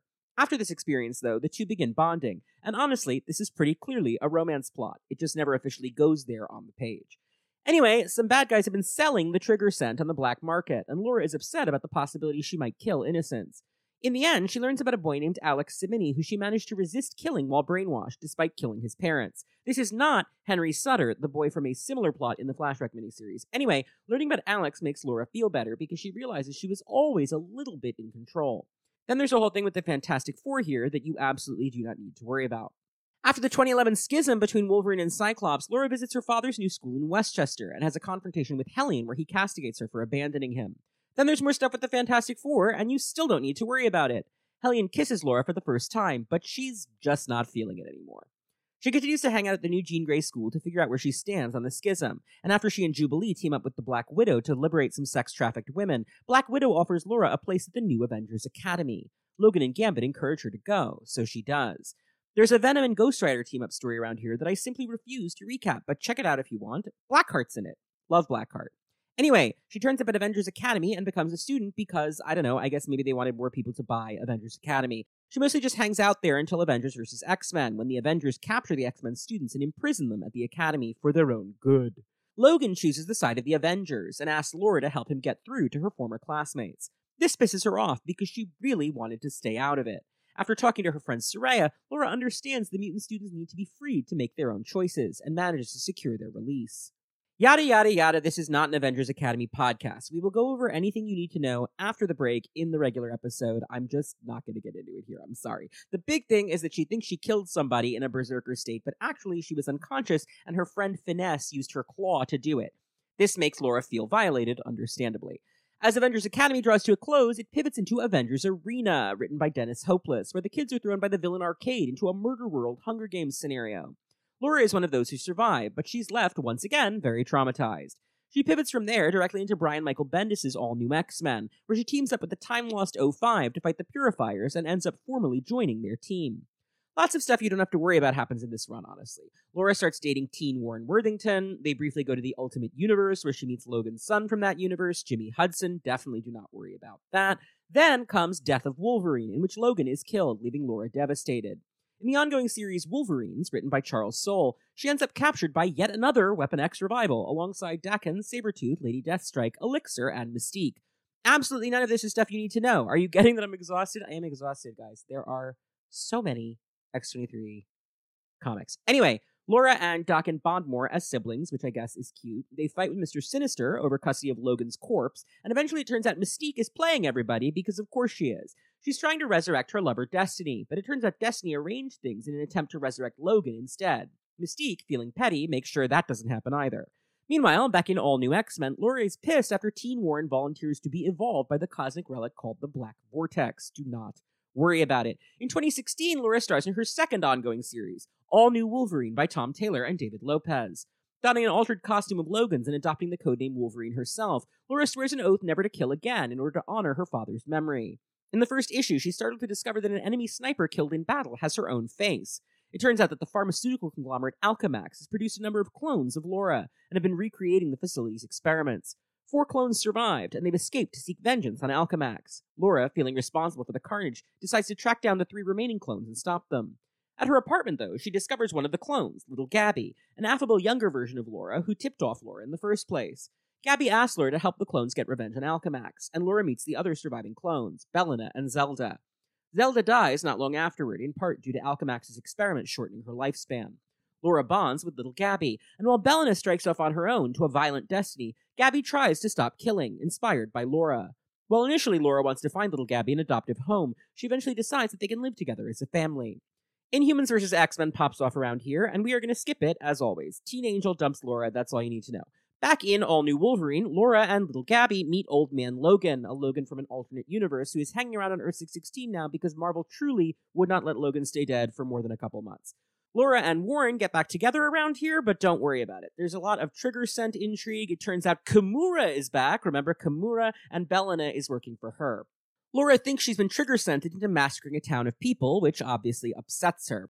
By threatening her Aunt Debbie and cousin Megan, Kimura blackmails Laura into helping her take over Madripoor. Laura agrees to assassinate Tiger Tiger, but manages to restrain herself despite being activated by the trigger scent. Realizing Laura has grown stronger, little Gabby and Teen Jean work together to break Laura's trigger scent conditioning. Finally, Laura decides her no killing policy should have one exception, and she drowns Kimura in the fucking ocean. It rules. She then decides to turn herself into S.H.I.E.L.D. for trigger scent murdering that town of people, but it turns out Bellona did it. Laura had actually resisted the trigger scent impulse. Bellona is taken into S.H.I.E.L.D. custody, and Laura decides to take little Gabby to meet Debbie and Megan Kinney. There's an alien virus plot you don't really have to worry about, but it leaves Laura real fucked up and leads to a big conflict with the Brood where little Gabby gets turned into a Brood Queen. Laura's friends stress to her that someone transformed into a Brood Queen cannot be saved, but Laura refuses to believe Gabby is gone. It turns out Gabby's healing factor has regenerated her regular body inside the Brood Queen, and she explodes out of it, which is pretty fun. Returning to the facility after a mysterious note and Daken's severed arm suggests she has unfinished business there, Laura is shocked to discover Sarah Kinney apparently alive.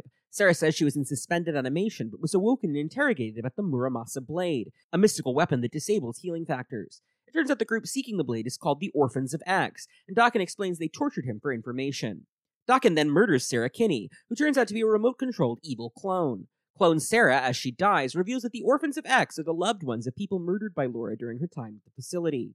Traveling to Japan, Laura contacts the legendary Muramasa himself, who offers to make her a suit of armor.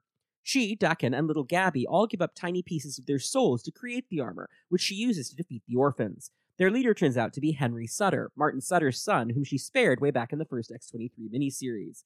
Laura apologizes to the orphans, grieving their losses while also stressing that she too was a victim of the facility.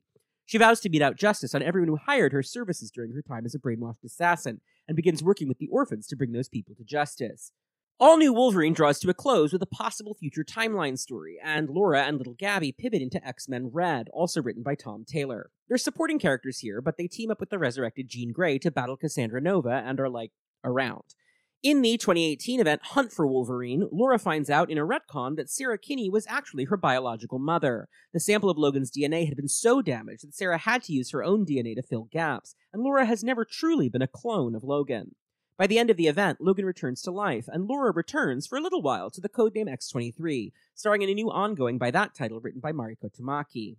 In this book, Laura and little Gabby fight to get samples of Logan's DNA off the black market, and then have a conflict with the Stepford Cuckoos, who hope to use Gabby's body to resurrect their dead sister Esme. After that's sorted out, Laura discovers a number of new X-23 clones have been created, these ones twisted cyborgs, and they're being deployed all over the world for wet work. It turns out to be Dr. Chandler, the same evil scientist from Alchemax, whose life Laura had previously spared during All New Wolverine.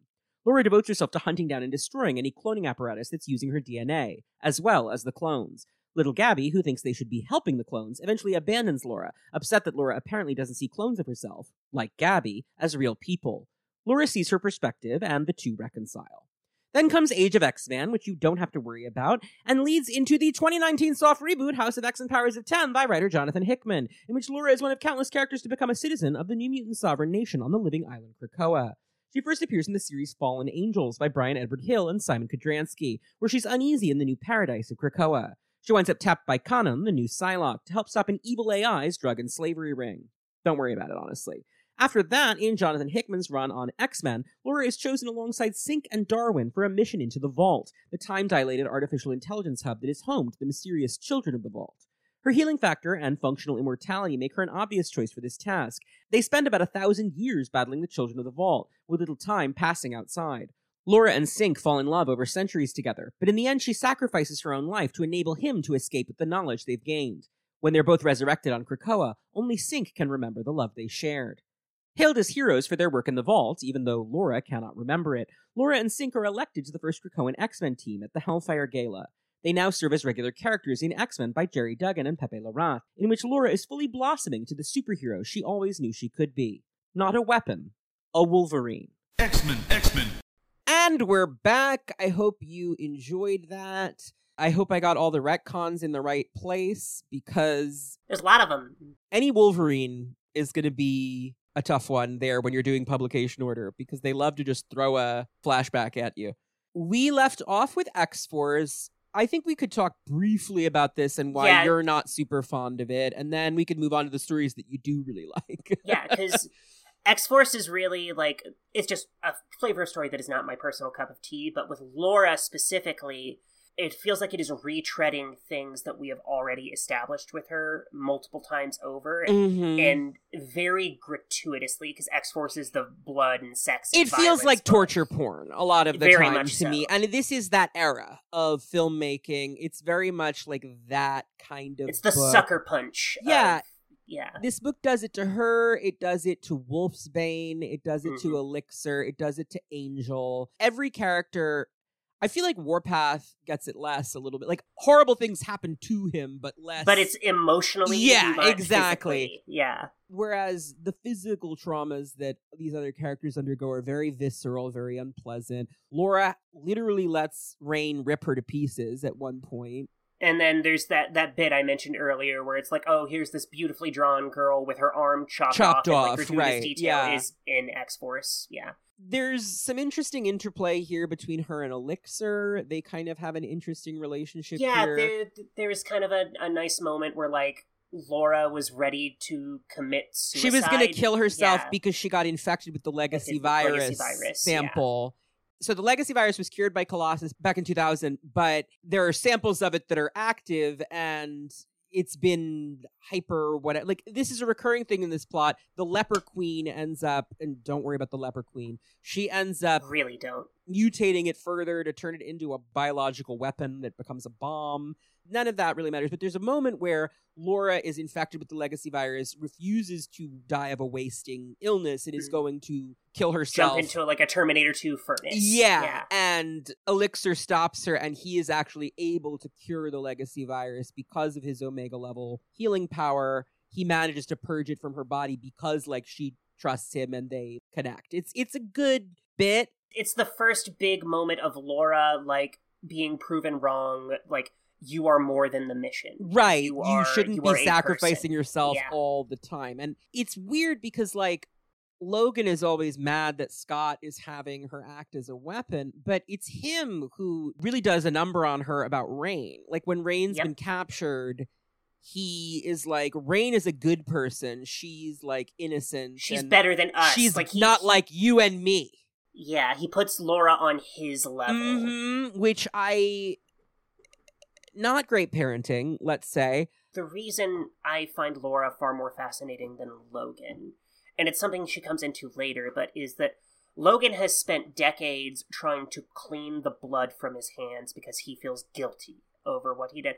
Laura has eventually, after this, comes to accept that it was never her fault. That none of it was her first fault, right? She just wants justice for what was done. See, and that this is interesting that you're identifying that distinction because that's what makes her historically less interesting to me than him. Mm, Because you know what it is? That's the Dark Phoenix retcon. mm. Jean Grey is only an interesting character to me if she is responsible for the actions of Dark Phoenix.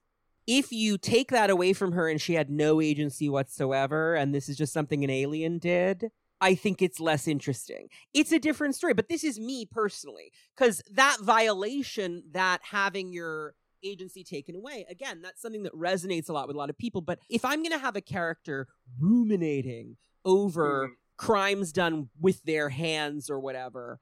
I prefer a story about a character reckoning with something that they chose to do. for Laura, the reason it works specifically for me is it is less like, you know, oh, I didn't have any agency here. I didn't. It is that I have been told my entire life that I am this thing. That's the part I find interesting. And I am choosing to say I am not that thing. I am my own person. I am my own woman. And as part of that, I am saying that these choices that you forced me into doing were not choices. I had no say in that. I am choosing my own path now. Right, finding subjectivity rather than Yeah. objectivity. And that like that is what I like about Logan and the Weapon X plot that so much of this is derived from, which is that like Logan doesn't always have agency. He was brainwashed, he was this, he Mm. was that. Having that moment of like, no, I am not responsible for this can be very cathartic, obviously, especially for people who are survivors of the kind of abuse where you are told that you are responsible for terrible things that you're not responsible for. So Yeah. I get it. I get it. It's just It's just a personal preference. yeah, and my Yeah. issue with this character was always just the stories in which it felt like she had no agency. I'm glad we've moved away from that Mhm. because it just to me makes her a character that has a lot more story opportunity if it's not always just there for someone to click. I absolutely agree. Getting rid of Trigger Scent is the best thing that happened to Laura as a character. And I actually think that this story, I will say, like one of the moments where you start to see that shift in her is during that time travel story about the Leper Queen and Messiah yes. War. And this is a great use of Kiden Nixon, actually. Yeah. They go to the future, and it turns out that in this dystopian alternate future, the time anomaly that's like preventing them from getting back to our time is that Kiden Nixon has been weaponized. She's been Mm. like tied up to a machine and it's all body horror and like Yeah. it's a true it's it's like a hybrid from Battlestar Galactica kind of situation. It's bad. And Kiden begs Laura to kill her.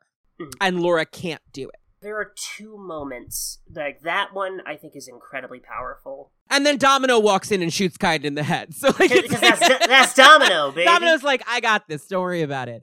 But Laura can't do it, and that's an important, a really important moment for her. Is like, I love this person, and even in this circumstance, I cannot kill her. There's another moment where the X Force team is actually there in front of the Days of Future Past wall of like Mhm. slain, and Laura sees herself there. It says slain, and she makes the active choice to say, "We are not going to let this happen. I am not dying. I am choosing to. Live I choose to live. life." Right. Yeah, which is I think that's a huge step for the character. And this is where the character started to work better for me. Mhm. Is this book? I didn't love this book because the tone of it, as I think you identify, is just not something that appeals to me. This kind of splatterpunk, you know, action gore comic is just never my thing. same. I remember that I picked it up because I was excited about Necrosha. That's why I had read really any of Mhm. this stuff at the time. She doesn't do much in Necrosha, honestly, No. because She she's a minor part. it's because there's like been a whole arc with Kimura Mhm. and she's like all fucked up, so she is like in the med bay for a while, I think around. Yeah, and it, it's more mental than physical. Mhm. And- yeah, because Kimura is like Kimura is I, not a very rich character, but she is basically like a walking bundle of trauma. Yeah. Laura. she's the abuser made manifest as a Mm. specific single character because Laura killed Zander Rice back in that first mini. So you need someone who is like an ongoing character who and she represents she the facility. I- I don't think we explain like Laura literally cannot hurt Right. Laura. Kimura has the mutant power of indestructible, or maybe it's not mutant. I forget. I think it's genetically engineered. She's yeah, she's like a mutate. Yeah. She has been genetically modified to have indestructible skin. And then beyond that, Laura has Laura's been programmed that she cannot harm Kimura. And so Kimura is like, hit me. And when Laura fails to hit her, Kimura abuses her, like, to punish her for failing. Yeah, She's a sick, twisted. there's zero depth here. yeah, she's just a bad. she's Yeah. a bog standard sociopath character. There's really nothing. The only depth she's ever given is in that one Emma scene I do like that you mentioned yeah. from Mercury Falling, which is when Emma finds her like lurking outside the school and is like, I'm not going to kill you because I'm trying not to do that. I'm getting past my butter rum phase. What I am going to do is, ooh, I just jumped in your head and I've seen that there is only one person who ever loved you and was kind to you your entire life, and that was your grandmother who died. And oh, she's gone now. I've taken her Yeah. from you. All of those memories are gone, and you will never remember them again, but you will always remember that something is missing. And Kimura starts to cry and is like, What have you done? And Emma just Yeah. walks away, like, Don't come back to my school. I love Emma Frost. I love Emma Frost, and that scene's great. I mean, that's is that an evil thing to do? Yes. Yeah, but, But, it- uh, Kimura- yeah, do Kimura's it. Kimura yeah, sucks. It's, Kimura. Who yeah, I don't shit? care. Kimura's evil as hell. So she comes back in the X Force days and Mhm. is like, I will never stop stalking you and I will murder anyone you care about. And like, you know, oh, we forgot to mention that um in one of those minis, in I think it's in Target X, she meets Sarah Kinney's Oh, yeah. relatives Yeah, and helps them escape because the people hunting Laura Mm-hmm. come after those people and torture her cousin. and her cousin and her aunt are um they're fun little cute supporting characters and they they are I like that they you you expect the like oh we found out your weapon we are going like But they accept her completely. yeah ex- like to the point where like when Laura sets them up with like fake identities in Canada and everything The tragedy is that it's a family that accepts her, but she has to send them away for their own safety and can never be with them. Yep. Kimura, though, is like always after them. She's always after Laura's classmates. The reason I think that the character started to work better for me here was because this is the moment where she fully, forevermore after this, is no longer an Academy X character. Like Yeah. she's just been promoted out of that. After poochieing up their class and pulling focus from everybody else, now she's like, enjoy that. Bye. Maybe you guys can do your little young X Men book now. I'm out. I'm a big A list character. I'm in X Force I'm in a solo yeah I think that she does work better for me outside of the student body context. I think it was always mm-hmm. kind of an awkward fit for her there. I love the stuff with her and Sooraya, but her experience is so alien to everyone else's that it doesn't like that book is about like being a teen and like she doesn't have that sort of relatability in that way. and it's not even alien and like like there are some like fun being a teen like like Warlock Warlock, right, or Mutants, yeah. But those are there's just something it's alien in a very like there, there's no compelling hook here Yeah, and like she it's not like Warlock wants to connect with all of self friends. Like or Illyana is desperate to prove that she's not a demon. Mhm. I have said, I said on Battle of the Atom the first time I was on it that like my realization that made me warm to Laura a little bit as a character is that like Illyana is just as stupid a character as Laura conceptually, but I love Yeah. Illyana because I was a kid. Yeah. X23 was the the- magic of of the yeah. generation after mine. So I fully get that. And it's a similar struggle of like, I'm not a monster, I'm a person. But until after X Force, she's not really allowed to be human. Like, it's this story where I think they really start to let her have deeper emotions, you know? and then we get to the Liu solo yes. which is I think it's a very uneven book like there are there are really high like oh my god this is the characters someone finally click and then Mhm. there's some where it's just like mm this is messy Well, it ties into all the Wolverine goes to hell stuff, Hell which is just that's stuff. a rough place to start because that storyline's confusing. Yeah, I think where the the book really starts to click because there's also a arc with Miss Sinister, which is funny character, but it's not that great an arc. I do like though. That's when Gambit comes in. that was I was about to say when Gambit and Laura start establishing their dynamic. That is the heart of the book for a good long while. Yeah, when it's like Uncle Gambit's going to look out for Logan's girl. Like that is fun. The thing I like about Gambit, like honestly, I prefer Gambit as Laura's like father figure to Logan, Well, he's a better father figure than Logan. inarguably. But the thing I like about Gambit is Gambit has lived a hard life. Like he he he's been in some pretty rough spots. and also was trained from childhood to be Yeah. a criminal or a tool or A tool rather you than know? a weapon. Right. Yeah, he he was a lockpick instead of a knife. Mm-hmm. He uses that that like you know commonality, but like accepts you've had it worse than I ever will. You have had an unimaginable amount of tragedy for being a 16 year old girl. Right. I'm never going to be able to understand that, but I can be here for you. And that is such a fucking strong foundation to build off of. It's what I've said. I was just saying this to somebody earlier today. What I've found is because I was I'm famously gambivalent. Oh, I love Gambit so much. I have grown to love Gambit specifically because I found I really like the way women write Gambit. Not Yeah. to generalize, but like Marjorie Liu's Gambit, Kelly Thompson's Gambit, Tini Howard's Gambit. There's something specifically about the way a lot of women writers approach Gambit. To go back to the Rogue episode I did with Cass Morris, she talked about how she loves Gambit because Gambit is a romance novel character. He Yeah. feels like a character in the way that he relates to Rogue, designed for a female audience in a way that is unusual in superhero comics. There's something about the way women write him as understanding of women's needs in the hmm. story that I think is interesting and that comes through here. He is respectful of Laura's trauma in the same way he was respectful of Rogue's trauma when he was trying to date Rogue, which was like, I am in love with you, but like it's okay if we cannot touch. Like I respect your boundaries. Like you know, like he it, that that is that is the thing that like made Gambit not Pepe Le Pew, right? Yeah, and I so I have I have a theory that is the like core to my being. I think people conflate scumbags and dirtbags a lot. A scumbag is a bad person. Like they like top to bottom. Right. Scumbag will ruin your life.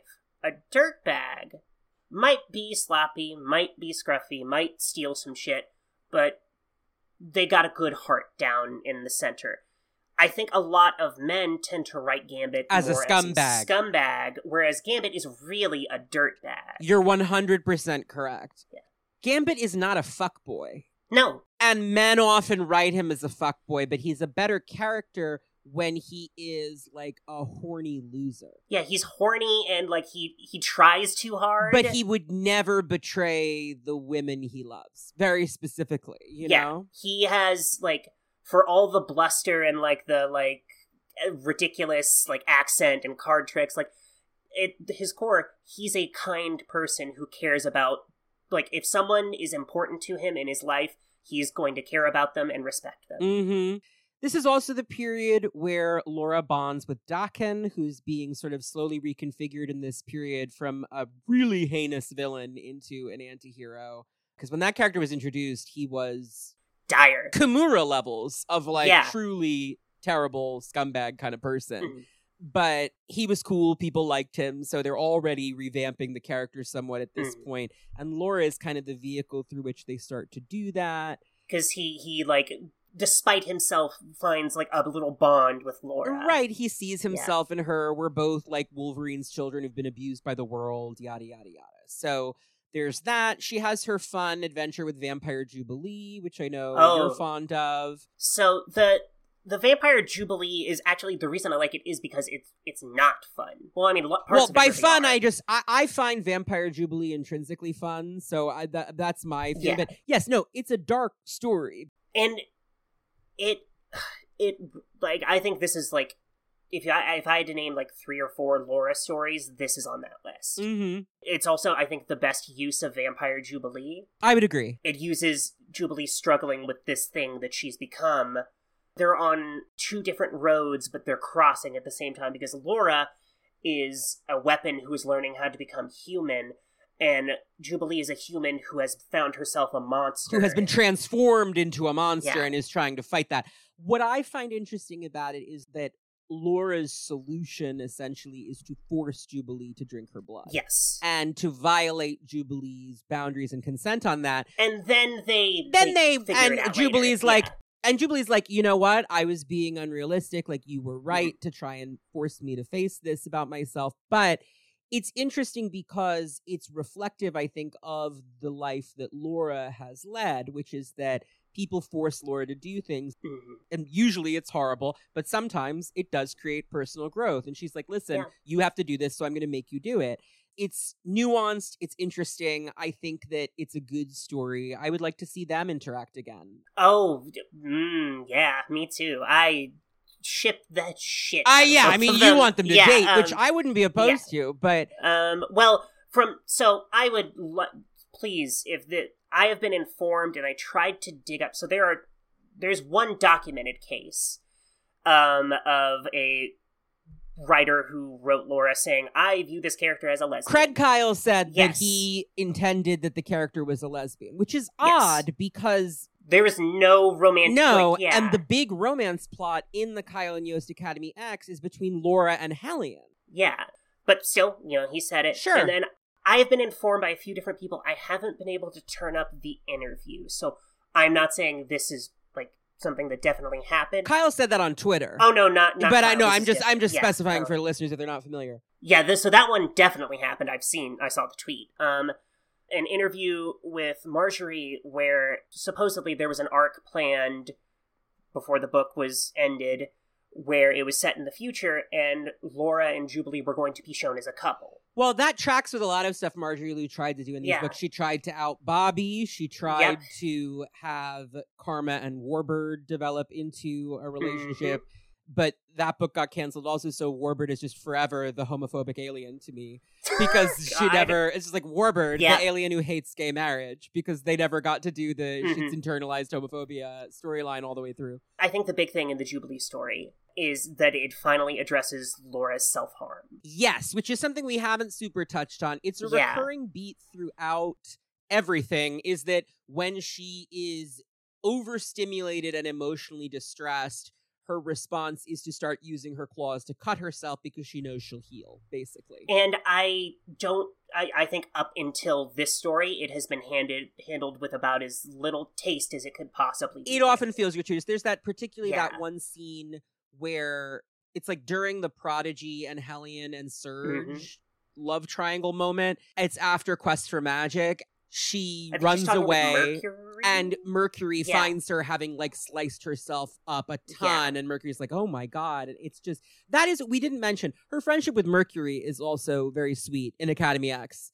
That's a good character generally. I love Mercury because of this read through. I was just like, wait, no, Mercury rules. She's great. She's yeah. great. I would like to see more of her too. I'm actually hoping that Likewise. she and Loa will factor into Legion of X because That would be very cool. I would. Way of X made them like pixies pals, and it would be nice to Mhm. see them and Sooraya like hanging out and being It would be cool. a peer group. I would like to see them get some nice time together. I agree. the thing that makes it work like the thing i latch on to the most is every character has responded to her self-harming with like shock and like they don't they don't like you know no one's like oh my god what's wrong with you but, but like it's always just like oh my god I don't understand okay?" this. Like, Why are you yeah. doing this? Right. she and Gambit are in Paris, and she, I forget what scares her, something freaks her out, and she runs to the bathroom and self harms.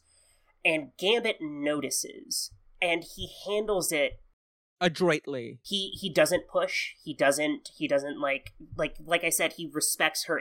So like, there's this beautiful shot of them in like a safe house, and this is with uh, Sana Takeda art, which is gorgeous.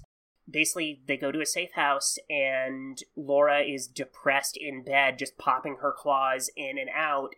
And Gambit spends the entire day in a chair just by her bed whenever she's ready. He's like, okay, whenever you're ready, we can talk, but I'm here. You are not alone. Whatever it takes to get you through.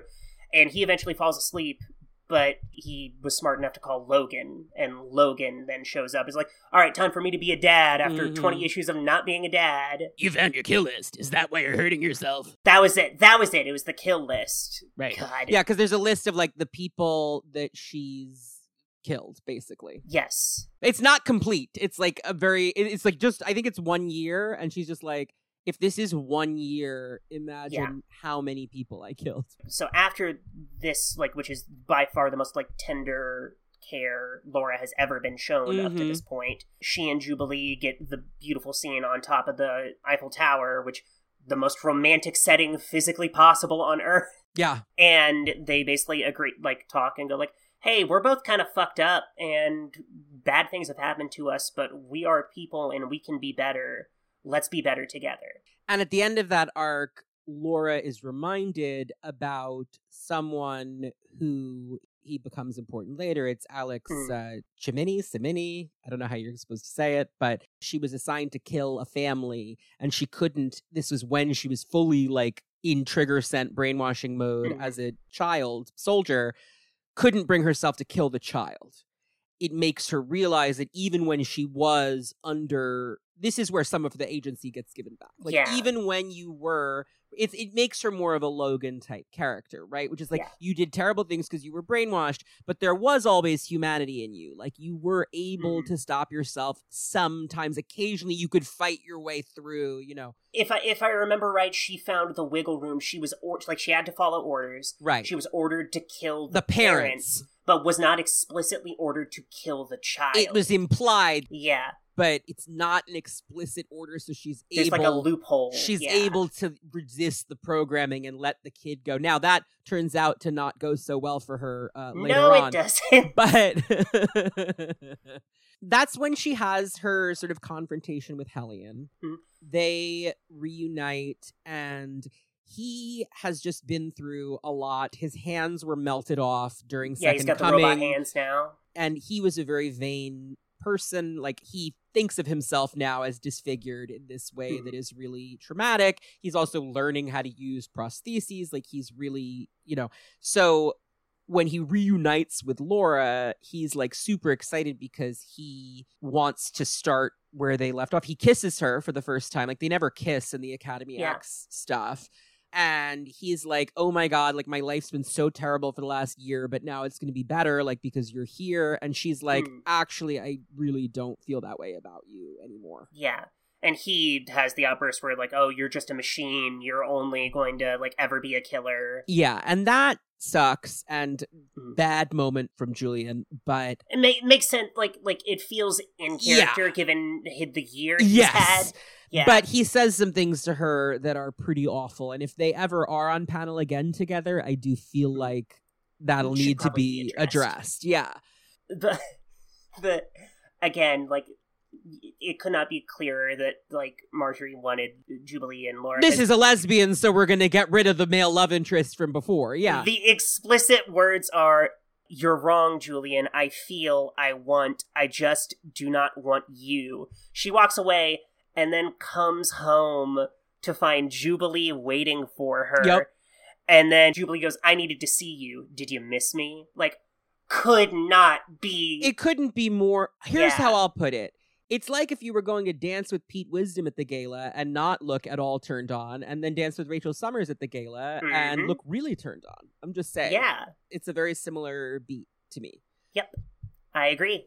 And, uh, you know, anyway, moving on. Um, listen, I just think these writers do great work. That's all They're have to say. trying. No, no, no, no, no. Yeah, I, I really don't want to think like I'm. No, no, no. I'm just no. I was just thinking. I was just like, look at Marjorie Liu, just like pushing the envelope every issue as much as possible. Yeah, and this is like a decade old. Yeah, Like, this is an old comic by this point. yeah. So after that is when Black Widow recruits her to Avengers Academy, which that makes sense. Like that Black Yeah. Widow would see a kinship, and that she's also like, I was brainwashed as a teenager to Mm-hmm. become a murderer. So you know, similar vibe there. A lot of Marvel characters that happened to, honestly. Weird. this is not an Avengers podcast, so I think we can mostly skip through the Avengers Academy stuff. She immediately regresses. Like they do the like, oh, am I a weapon again? She feels very Academy X suddenly. It's whatever to me. There is a cool scene during Avengers versus X Men where Sooraya, all of the like Academy X kids have been kidnapped by the Mhm. Avengers who have like locked them up for their own protection, quote unquote. Laura refuses to take a side, but she and Logan are both like playing Switzerland with the X Men and the Avengers. But Sooraya is really upset with her and is like, You don't understand. You haven't been around. You don't know what's going on. We are adults. And like, we need to be allowed to fight for our people if that's what we believe we should do. And so Laura's like, You know what? You're absolutely right. And she mm-hmm. convinces the other academy students to back the x-men students and then the instructors are convinced to let the mutant students go and I just wish that the big like emotional crux of this story was not Sentinel. Yeah i mean so this is anything the but right. Sentinel. so here's the thing um i know a lot of people were upset about avengers arena which happens after avengers academy I like Avengers. I think it's great! It's a pretty fucking good i book. think it's great Yeah. so So Dennis Hopeless does this book called Avengers Arena that was literally just a Hunger Games ripoff, but it knows it's like it's battle royale, it's the Hunger Games. The like they all but explicitly The say we are doing the hunger is is yeah the cover is So the bad guy is arcade, and he says, "I saw a movie recently that gave me a great idea." So like they're winking Yeah. at you, they know that it's the Hunger Games, but also the cover of the first issue is battle royale. yeah, it's just basically we have all these teen characters no one wants to do anything with because Avengers Academy got canceled. So let's just have them all murder each other on a murder island. X23 gets thrown in there and is having a bad time. You get the the Braddock Academy. the Braddock Academy kids are introduced. Braddock Academy becomes like a thing in the Marvel universe in this story. It's cool. I like. I the love the Braddock Academy. Academy. Yeah. I hope that Elsa Bloodstone is still like teaching history there or whatever. I think Laura like there's I, we don't We don't have to get into not- Yeah, Laura is written better. Yes. in yeah Much better. And there is this character, Justin, with an O-N, which has always mystified me, who has a pet sentinel, and he's an Avengers Academy character. He comes out of this mini series of his own that happened. And here's the bottom line, guys. I am never down with like a pet sentinel who's like cute. I just don't fuck with it. I don't fuck with Sentinel Squad 1. I don't fuck with the X-Men Red Sentinel that Trinary reprograms. I don't fuck with Cerebra when she gets put into a Sentinel. I don't fuck with any of that. It's just not cute. This is a specifically an engine of their genocide, and it's not cute to me. And particularly, at least Trinary is a mutant. yeah. She paints a rainbow on it. it. Is like this is our Sentinel. Like that's an attempt at a reclamatory gesture. Just not just a dude. This kid's just like not a mutant, and he's like the Sentinel's my friend. It's like it's an Iron Giant riff, It's basically extremely Iron Giant. Yeah, he's like the sentinel's my friend and laura to her credit is like that's fucked up fuck you but then Yeah. when evil phoenix 5 emma comes to destroy the sentinel laura defends justin and his sentinel from emma it's so and like Emma is perfectly reasonable. emma's right no sentinels sorry There's one really really funny moment where like the fighting is broke out. And so some of the kids call Quicksilver. They're just like, we, we need help. And Quicksilver's like, what's going on? And they go, Emma Frost wants to destroy the Sentinel. He's like, cool, Cool. let her. let her do that because Yeah. that's absolutely What's a thing she should do right there is a cool moment in avengers academy that i forgot to mention which is the bit with finesse toward the end Mm. Where Laura's unconscious and Finesse, who's like the bitch of the team, she's a fun character. Actually, I liked her. Yeah, uh, she, if she showed up again, would she's like the one that I would say would be really uh, well. Reptile, that that Terry Blossom. I, I'm cute. I'm fond of Reptile. Just he got dinosaurs. yeah, so it's like I'm you know, the, like and him. lots of them like Hazmat is like kind of a fun look. Like they all kind of have a, something going for them. The book just never really works for me. Yeah, Veil is like the only one that. eh. Finesse is the one where I do feel like that's a character who could have a, a bigger role in the Marvel universe. She has kind of Mhm. like a Maria Hill quality of like ice cold kind of bitch Avengers Mm. adjacent character that could be fun. And she's related to Taskmaster. Yeah. There's the moment where Finesse kills someone with Laura's claw while Laura is knocked out. Laura wakes up and assumes that she did it in like a trigger scent haze or whatever. And Finesse initially lies to her about it, but then admits, I did it. And Laura's like, all right, I'm not going to tell the teachers, but we are not friends now. Yeah, because that is the number one. You can't use my body. And I did like in uh, Gerry's X Men recently when Lorna does something similar. Hmm. There's a moment, and we, we can see that Laura is growing as a person, but is still very emphatic about this stuff. She's like, I don't like that. Don't do that, basically. But in a very, like, she says, we'll have a conversation about this later. Yeah. And that's when she turns to Synch and says, and I know that we have to talk also. I'm getting there. Yeah. Like, give me a second. In both cases, with Finesse and with Lorna, the point is that this person is insensitive to Laura's situation. Trauma. She Yeah. has, like, this is a very specific triggering thing Right. for her. Yeah. I find it a lot worse here because Finesse knows that. I don't know how well Lorna knows. I don't. I do I, you know, Lorna I don't. Lorna know. was in Yeah. space when most of the X twenty three stories happened, so I don't think she Yeah. knows like I, Laura's I think deal she and Laura probably have not talked before before being on this team volume. together, Yeah. right? So that is like to me, oops, Lorna wasn't thinking because she got a little manic. Is the read I Mhm. have of that issue, which I think is Yeah. interesting. I loved that issue. With finesse, it's like I very specifically know that I this is this your thing, conscious and I'm making a Yeah. conscious choice to use you in a way that I know will re-traumatize you because it was the only way I saw to get out of this situation, and I don't regret it. which is Yeah, an the- interest. the- The very explicit. I would do it again. I would do it again. And so Laura's like, I can respect that, but we are not friends. And that's a cool Hmm. scene. Anyway, so then all the Avengers Academy kids get thrown into Avengers Arena, and uh, you don't need to know much about it. It's a cool book. You should read it. Laura survives, and uh, Justin and his Sentinel do not. So overall, a win for Mutant Kind, I think. Agreed. That's a character where I'm like, that one we truly never need to see again. As long, like, thank you. Yeah. Avengers Arena for because I don't want to deal with like, but my Sentinel, like, shut the fuck up. And now it's Bendis time. Yeah, after that, she pivots into Bendis. What are your feelings on that run for her? I so for her specifically poor. Um, I I think she's she's barely a part of it for most of it. Like she she is the least prominent character in that ensemble. Yeah, I think it was a cute idea to add her to the O5 as like the Green Ranger. Like, that's Yeah. a cute idea, but she barely. but she's barely not around. much of a factor. She dates Angel. Oh, the teen angel. God. I. I mean, here's the thing I get why Warren would be into her. I do not understand why she is into Warren. Right. Like they they tried they tried to just like like try to have her go like oh well he's like you know he's so well adjusted and like sweet and kind he's everything I can't be right. It just doesn't work. Well, it's also not true, like which the Black Yeah. Vortex thing really underlines because like Warren is a really damaged guy in a lot of ways Extremely who kind so. of like he is beautiful and rich and all of that, but he doesn't like himself no, very much. he's so he's a very self hating person. yeah, so there's a lot of I mean, I'm as like a Warren fan, I'm like I get this for him because it's not unlike like teen Warren being attracted to Laura is very reminiscent to 90s Warren being attracted to 90s Betsy. It makes a lot of Mhm. sense to me. But the chemistry is not quite there for me on her end and I just didn't quite get it.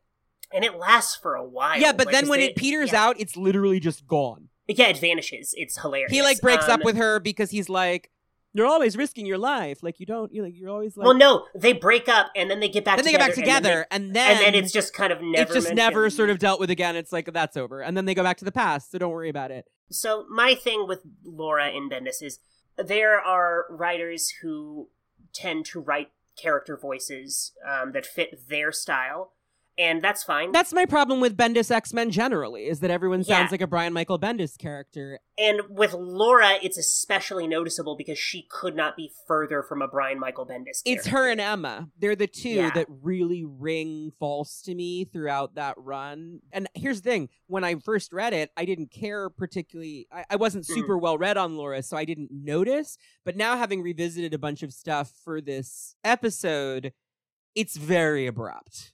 Yeah, like the like the first issue she shows up, she's like Scott Summers, and that was actually Jean Grey, the real Jean Grey. Like Laura Wow, like, doesn't banter. Why would Laura care about Jean Grey? Right. Yeah, Laura doesn't give a shit about I guess maybe if she knows that Logan loves Jean Grey. Like but, But also, I don't think she cares. Like, no. she cares about Logan as a dad. Yeah. I don't think she would care. Like, about like his interpersonal relationships that much. the one thing I like that was dealt with a little bit, but I wish it was done more, is young Laura and young Scott. Cuz that was fun, but I'm glad they didn't do the romance that the cover did. same. Yeah.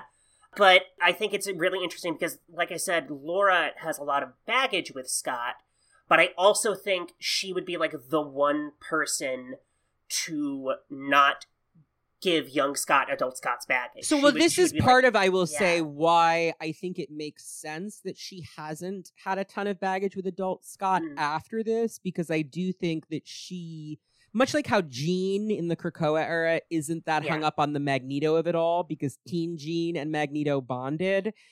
The experiences that Teen Scott and Laura had, I think, have made them like we're cool to some extent. yeah, smoothed over the edges. Yeah. I mean, Jean and Emma also. It's like because Teen Yeah. Jean and Emma kind of dealt with their shit. So when Jean came back with those memories, it was like, well, what are we gonna do? Like, I still think you're kind of a bitch, Yeah. but like we're moving on with our lives. Yeah, it's fine. You know? So then Wolverine dies, is the thing. Logan dies. That's when she dies. She she dies like Logan color streaks yellow in and her blue. hair. Yeah. That doesn't last very long, thankfully, because like not a Yeah, great looks look bad. Doesn't look good. that pivots into Wolverines.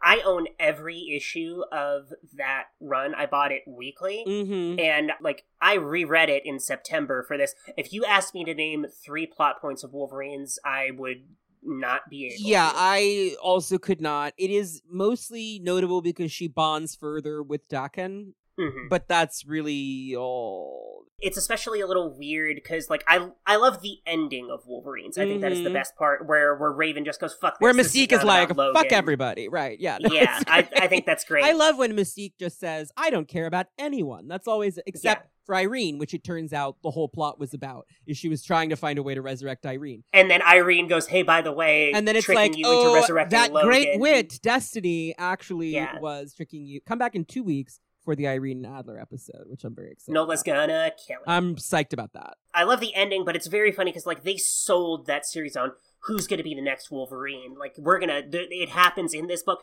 Laura is like the fourth most important character. It's a very book. weird little book. And then Yeah. All New Wolverine happens by Tom Taylor, in yes, which which is where she Laura becomes Wolverine and Yeah. becomes a really big character. We find out that she's been cloned a bunch of times by this company called Alchemax. from Spider-Man 2099. Is it really Spider-Man that's- 2099? Like that's Yep, that is that is where Alchemax comes from. God bless. I love a pull. I love a weird pull. So the two that are of consequence are little Gabby, who we now know much better, Lover. and Bellona, who's evil and like an albino Laura, basically. Mhm. There's also one called Zelda, but she dies in a nasty she dies pretty way. quick. Yeah. Basically, what happens is Laura adopts Gabby as her little sister, and they become a little family. So Gabby took a while to grow on me, and it actually took till after All New Wolverine because I have a certain tolerance, and this is just extremely personal preference, not making like a quality judgment on writing. I have a tolerance for very twee, quippy dialogue, Yeah. and Gabby is almost nothing but that in All New Wolverine. No, I'm with you. When it's a little too cute, I can't yeah, do it. And I will say, like, so I hadn't read All New Wolverine until after Mm-hmm. Krakoa era started. So I w- I don't know how I would have reacted, like, in real time. But Mm. I turned around on Gabby and the Vita Ayala because I did read X Men Red when it was coming Yeah. out. And I was like, but that's also "Eh." Taylor, right. yeah. Where she really works for me is in Ayala's New Mutants. Ayala kills it with Gabby. They do incredible, and then uh Tamaki also, or Tamaki Yeah, is also good. did. Yeah, I, I. The reason her Gabby and Ayala's Gabby work better for me is there's still like you know that like oh I'm I'm like a quirky little kid and I'm I got a weird perspective on things, Right. but also she feels more like a kid Mm-hmm. in the Taylor stuff, it constantly feels like adults are like the second she leaves a room after saying a funny thing, uh, like every character's going, "I like her." Right. It feels it feels very poochy. There is a Poochie vibe. Yeah. Yes. I like her a lot more now. She's that great, yeah. Ayala has really like revamped that character to some extent. I mean, Mhm. it is always like the second little Gabby was like, What about Madelyne Pryor? She's a person too. I was like, There you go. That's when I turned and was like, I like her. That was my moment.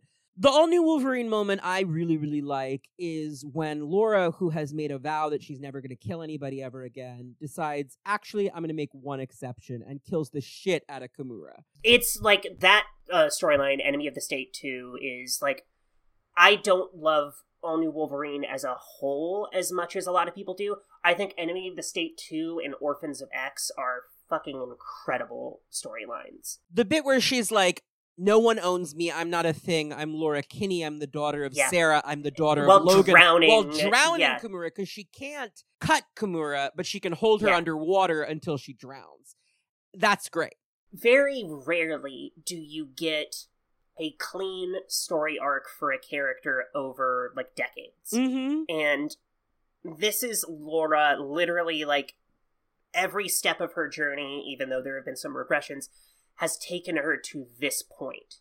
To get that payoff for a character, like the amount of characters that get that steady growth, that development, and like like feel like they have become a new character in their growth. I it's really it's vanishingly rare, rare, in ongoing Yeah. comics because you need a lot of runway to do that, and you need writers who are really familiar with the character to follow through all of those. I mean, I do think, again, this is like me having specific interests and really loving that book, but I think that Betsy Braddock's arc as Captain Britain in the Krakoa Yeah. era is the culmination of everything that has happened to that character since 1976 in a really Mm. beautiful way.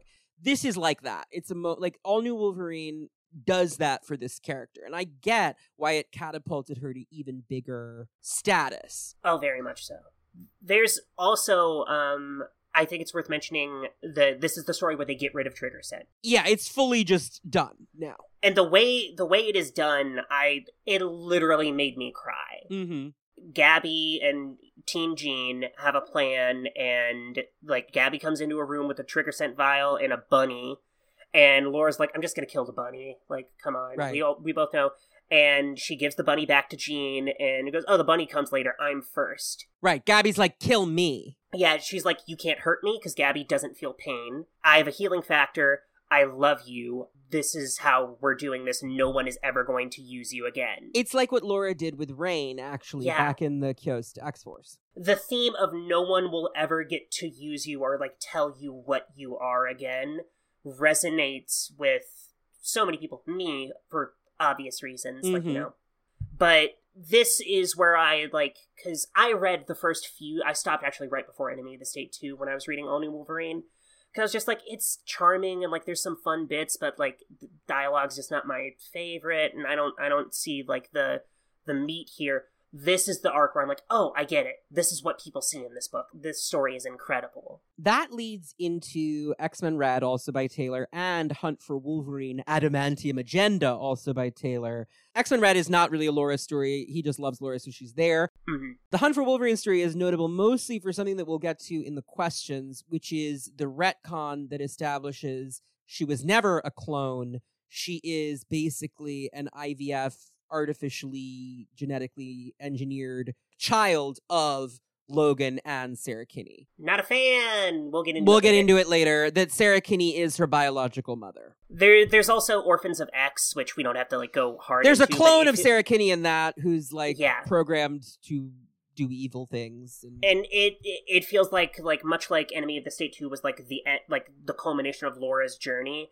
It feels like Orphans of X is like taking the threads of what's left from that and moving it Laura into a new. but deals with the Like- facility because it's all these Yeah. victims of what she did at the facility, and, and like what the other Wolverines have done. And she says to them, I am going to make amends to all of you. I am going to bring the people who hired the facility to send me to kill your loved ones, I am going to bring them to justice. Because I am a victim too.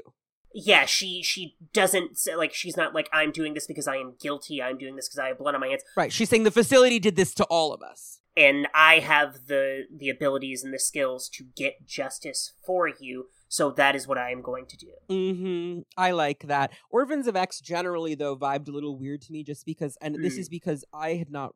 Solo Wolverine is tough for me. It's like Mhm. the X Men sphere I probably know the least about and have read the least of, but I had for the Wolverine episode read all of the Jason Aaron stuff with the Red Right Hand, which is a very similar organization. So when I got to it in All New Wolverine, I was like, didn't we do this already? But listen, didn't we do this already? It's superhero comics. Like sometimes a Yeah. theme comes back because it's good. Sometimes it is iterated on better in a subsequent story. Occasionally, That sometimes happens, yeah. yeah. So then there's the Tamaki X23 series after Logan comes back, because Hunt for Wolverine brings Logan back. Which is, in my opinion, the best uh, Laura series. Yeah, that book's good. It's fantastic. It threads the line the best between like Laura has moved past most of her trauma, but it is still there.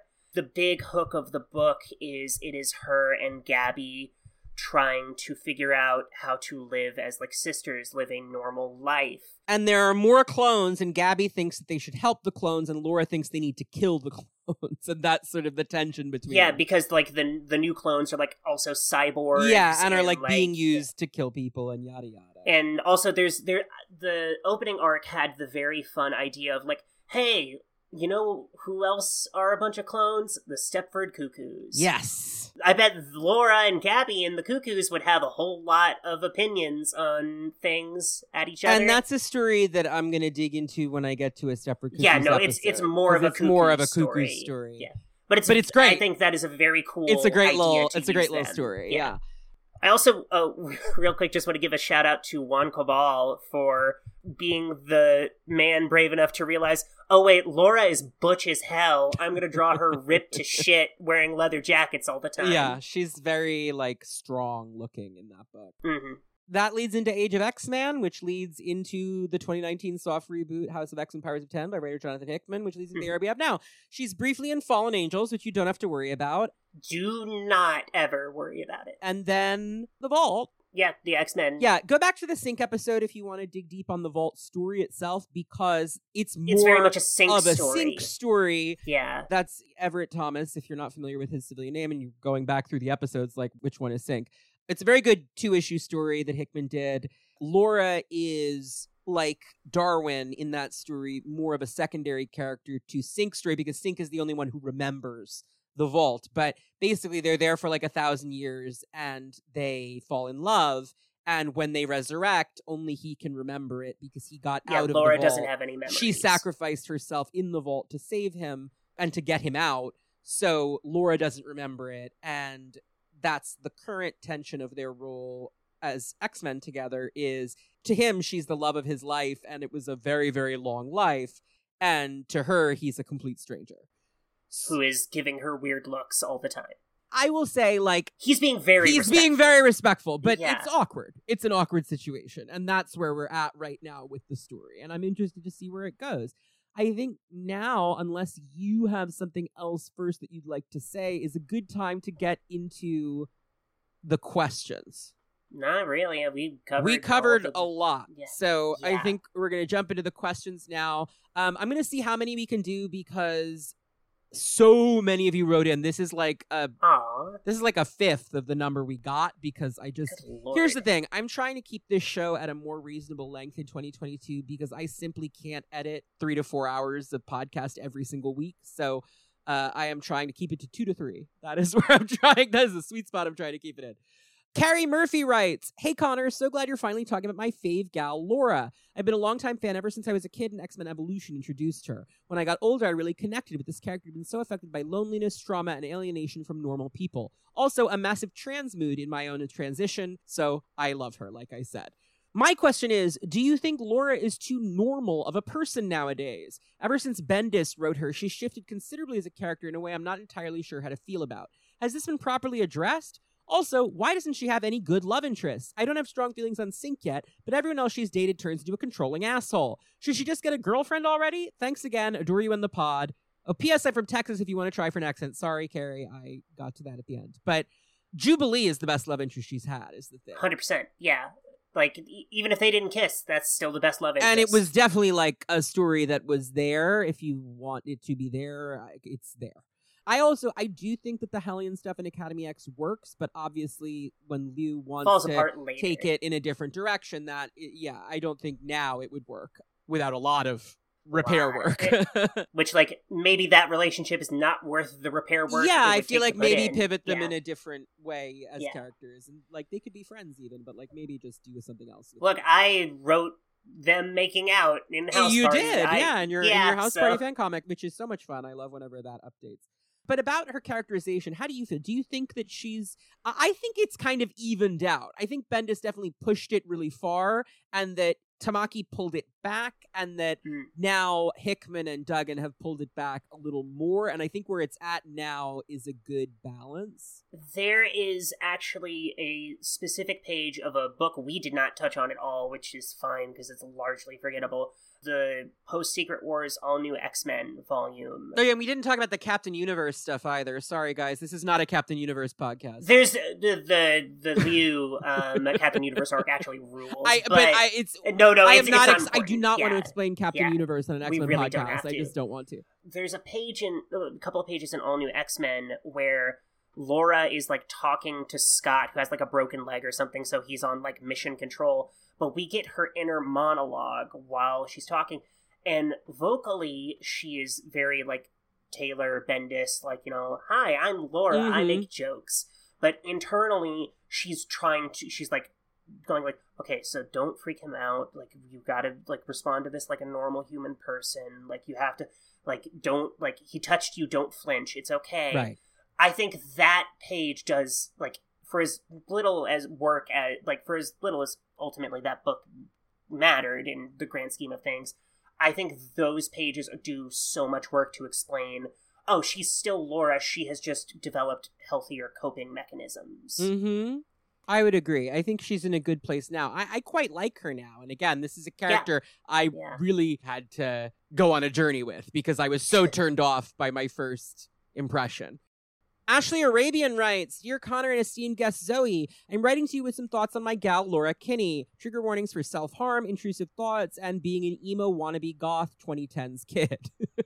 Oh, I love this podcast with my whole heart. Your discussions and guests have been incredibly meaningful to me as a fan and as someone who doesn't really have any place to talk about queer things or X Men things in real life. In my small town, sometimes it's hard to remember queerness is real and possible. This pod, especially its trans guests, have been a lifeline. Well, that really makes me happy to hear, and, I'm, oh, I'm gonna cry. and I hope that things get better for you in wherever you are.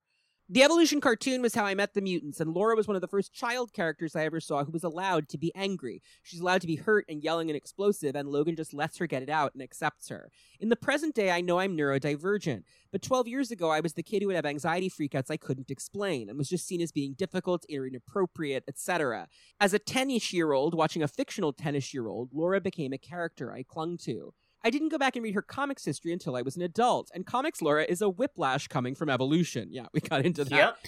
It's as if you're now an adult with your own baggage coming back to a place you used to know. Sliding time scale, I'm about the same age as Laura is now. Her years of self harm and intrusive thoughts line up with mine. But Laura has a healing factor that means she can hurt herself in infinite ways, and she does. And it really sucks to see it on panel and have no one around her do shit about it for a good 10 years of comics. I think Laura having intrusive thoughts and a history of self harm makes sense for her character, but the way it's used makes me want to toss my X Force issues into the fucking shredder. Is this something a superhero comic is capable of handling? Can these things be discussed in such a visual medium? Why does it feel so condescending and exploitative to me in Laura's story? Thank you for reading this and much love, Ash. P.S. At age 12, I bought a chunky chain necklace choker nonsense thing from Claire's because I thought Laura Kinney would wear it. So I wore it with Oh, that is the oh, that is the cutest thing in the universe. So I wore it with a plain black t-shirt and jeggings from Kohl's so I could be quote unquote goth, and literally everyone in my middle school English class made fun of the outfit, including my teacher, skull emoji. So those 2010 Academy X fuckers were definitely calling Laura the same slurs. Except for Dust, who has never done anything wrong ever. I can't wait for Giant Size X-Men Wolverine in Congregation, where they get to teach Miss Surge what Tirab means. Um, that was a great letter. Thank you for writing in. I can't speak to the self harm thing specifically, but like as someone with obsessive compulsive disorder, this kind of intrusive thought stuff, I relate to that. I think that mental health stuff like that is tricky to deal with in a superhero story. I don't know. What do you think? I agree that for the vast majority of the time that it was a component of Laura's character, it was handled incredibly tastelessly. I think most subject matter, like, you can do it, but I think it's a double edged sword because, like, people have low expectations for superhero comics in terms of, like, the delicacy of handling Social issues, yeah. Yeah, exactly. But if you want those stories to resonate for people and you want them to really click, you have to put in the work. And sometimes that comes from personal experiences with the writers, sometimes it comes from talking to people who have had those personal experiences that you haven't. I think it can be done, and I think with Laura, it was done with Liu. That arc's good. It's just good. Yeah, the response Gambit and even Logan and Logan, and once Jubilee- he understands Yeah. what's going on, because he's never really seen it in that way. Yeah, the response they have is such night and day because it, it, it's not like we're gonna fix you. It's not you. You fucked up. It is we understand you are going through a thing right now, It's like, hey kid, are you okay? Can we help at all? and if we can't, we are here. We are when you're ready to You talk about it or whatever. Yeah. Like it feels the self harm to me before that story is often very similar to the overall feeling I have about Laura, which is that it feels like part of the fetishistic torture of the character. oh, extremely. And Liu doesn't write it that way. It's the same thing. Like if you ask me, like, do you think a like a superhero comic is capable of telling a story of like a trans person realizing they're trans and coming out and like going on their journey. Yes. But I think you need a trans person to write that. You need a trans person to write it. You need space. You need editorial confidence. and a, yeah, you need runway of like a couple issues, like to really dig into things. You can tell these very delicate stories. I think you can tell any story. Yeah. You just really need to be thoughtful. And I think that when it is a story about oppression specifically, Yeah. it is important at the very least to have people in the room. I, I I've said many times in this podcast, I think one of the reasons like we all talk about Chris Claremont's female characters. Mhm. I think he deserves the lion's share of credit for the momentous sea change he made in superhero comics with those characters. I also think it is essential that his two closest collaborators, Louise Simonson and Ann Nocenti, were women. Yep. You need to be talking to people. And this is an editorial thing. Like, it's also about consultation, like Al Ewing bringing in Crystal Frasier to help him Yeah, write for Immortal the Hulk. trans character in Immortal Hulk, Charlene McGowan, who's a great character, I think. Love. Oh God, one. God, I love her so much. you know, I mean, I'm a big Al Ewing fan generally, Mm. but I know that you agree with me on that. I'm, Oh yeah, I, I'll read. I- I'll read anything. I'm so fucking hyped for X Men Red, I can't even tell you. What a perfect cast for that man. Every part First of of all, like Al Ewing Sunspot, controversial opinion potentially, is my favorite Sunspot. I agree. No, I know you agree with me, but, like. Yeah. Best period. I'm a Chris Claremont stand to the end, and I really do like Hickman's Beto, who I know some Yeah. is a little polarizing because he's so comedic. Yeah, Ewing's to me is like the perfect sweet spot. threads the needle. Yeah. yeah. So I'm excited for him to have Sunspot again, but I'm also just like, when was the last time that Ororo and Eric really had a lot of page time together? The Mhm. 80s, when they were jointly serving as the White King of the Hellfire Club Yep. before Fall of the Mutant. I'm jazzed about that because that's some of my favorite stuff, circa like the Mutant Massacre period. And also Vulcan's here, and that's Well, gonna be hilarious. Someone's got to do something with Vulcans, so God bless. You know, I, It's gonna be funny. I'm gonna it like it. surely is going to be funny and he and deathbird have that baby that's lurking somewhere and that's Mhm. I, that is absolutely a chord that al ewing will pull at some point hmm and i can't wait for abigail brand's villain era honestly God, that. Oh, that sword. Mwah, oh, what a good beautiful. what a good book al ewing if you're listening love your work come on the show email me just you know what just gonna say it just gonna say it right on the show There you go. Shoot your Al shot. Ewing, if you would like to come on Cerebro to talk about Abigail Brand, send me an email. No pressure, but I think that would be a lot of fun. D. Cisneros writes, Hi Connor and Zoe, Laura slash X23 slash Wolverine reminds me a lot of Ultimate Jessica Drew, aka Spider Woman, another female clone of a male character, in her case, Peter Parker. Many fans refer to both of these characters as trans women. I'm not trans, so I don't want to say that they're right or wrong, but conceptually it makes enough sense. Seeing as magical rapid aging cloning with a gender swapping element is not based in any sort of real life concept or lived experience, how do you think characters like this function either as allegories or as direct examples of a transgender experience? Do you think sci fi stories like this are still useful, or does it do more harm than good for these kind of stories to be rooted in such fictional premises? Best D. Cisneros, he, him. This is a you question, obviously. Oh, yeah. I think first off, I love Ultimate Jessica. I know that you're a fan of that character. I That's know. why I plucked this one out. I was like, I gotta Yeah, ask this I question. bought I, I bought that wonderful print Josh From Josh did Cornillon, of- yeah. Oh God, it's so good. I think of the two, I I both of them are have such powerful trans vibes to There's them. symbolism you absolutely. I mean, Jessica Drew very overtly because Jessica Drew Jessica I Drew, think, Ultimate Jessica Drew is a story about a male character waking up in a female body and then slowly going, "Wait, I am coming a girl." to terms with Yeah. yeah and like not only that like a queer woman because like she she goes like well do i like guys now And it's like, no, No. I'm a trans lesbian. Actually, basically, is yeah without saying the word trans. That's what that story is, and Yeah. that one is a very overt. This is the story we're telling.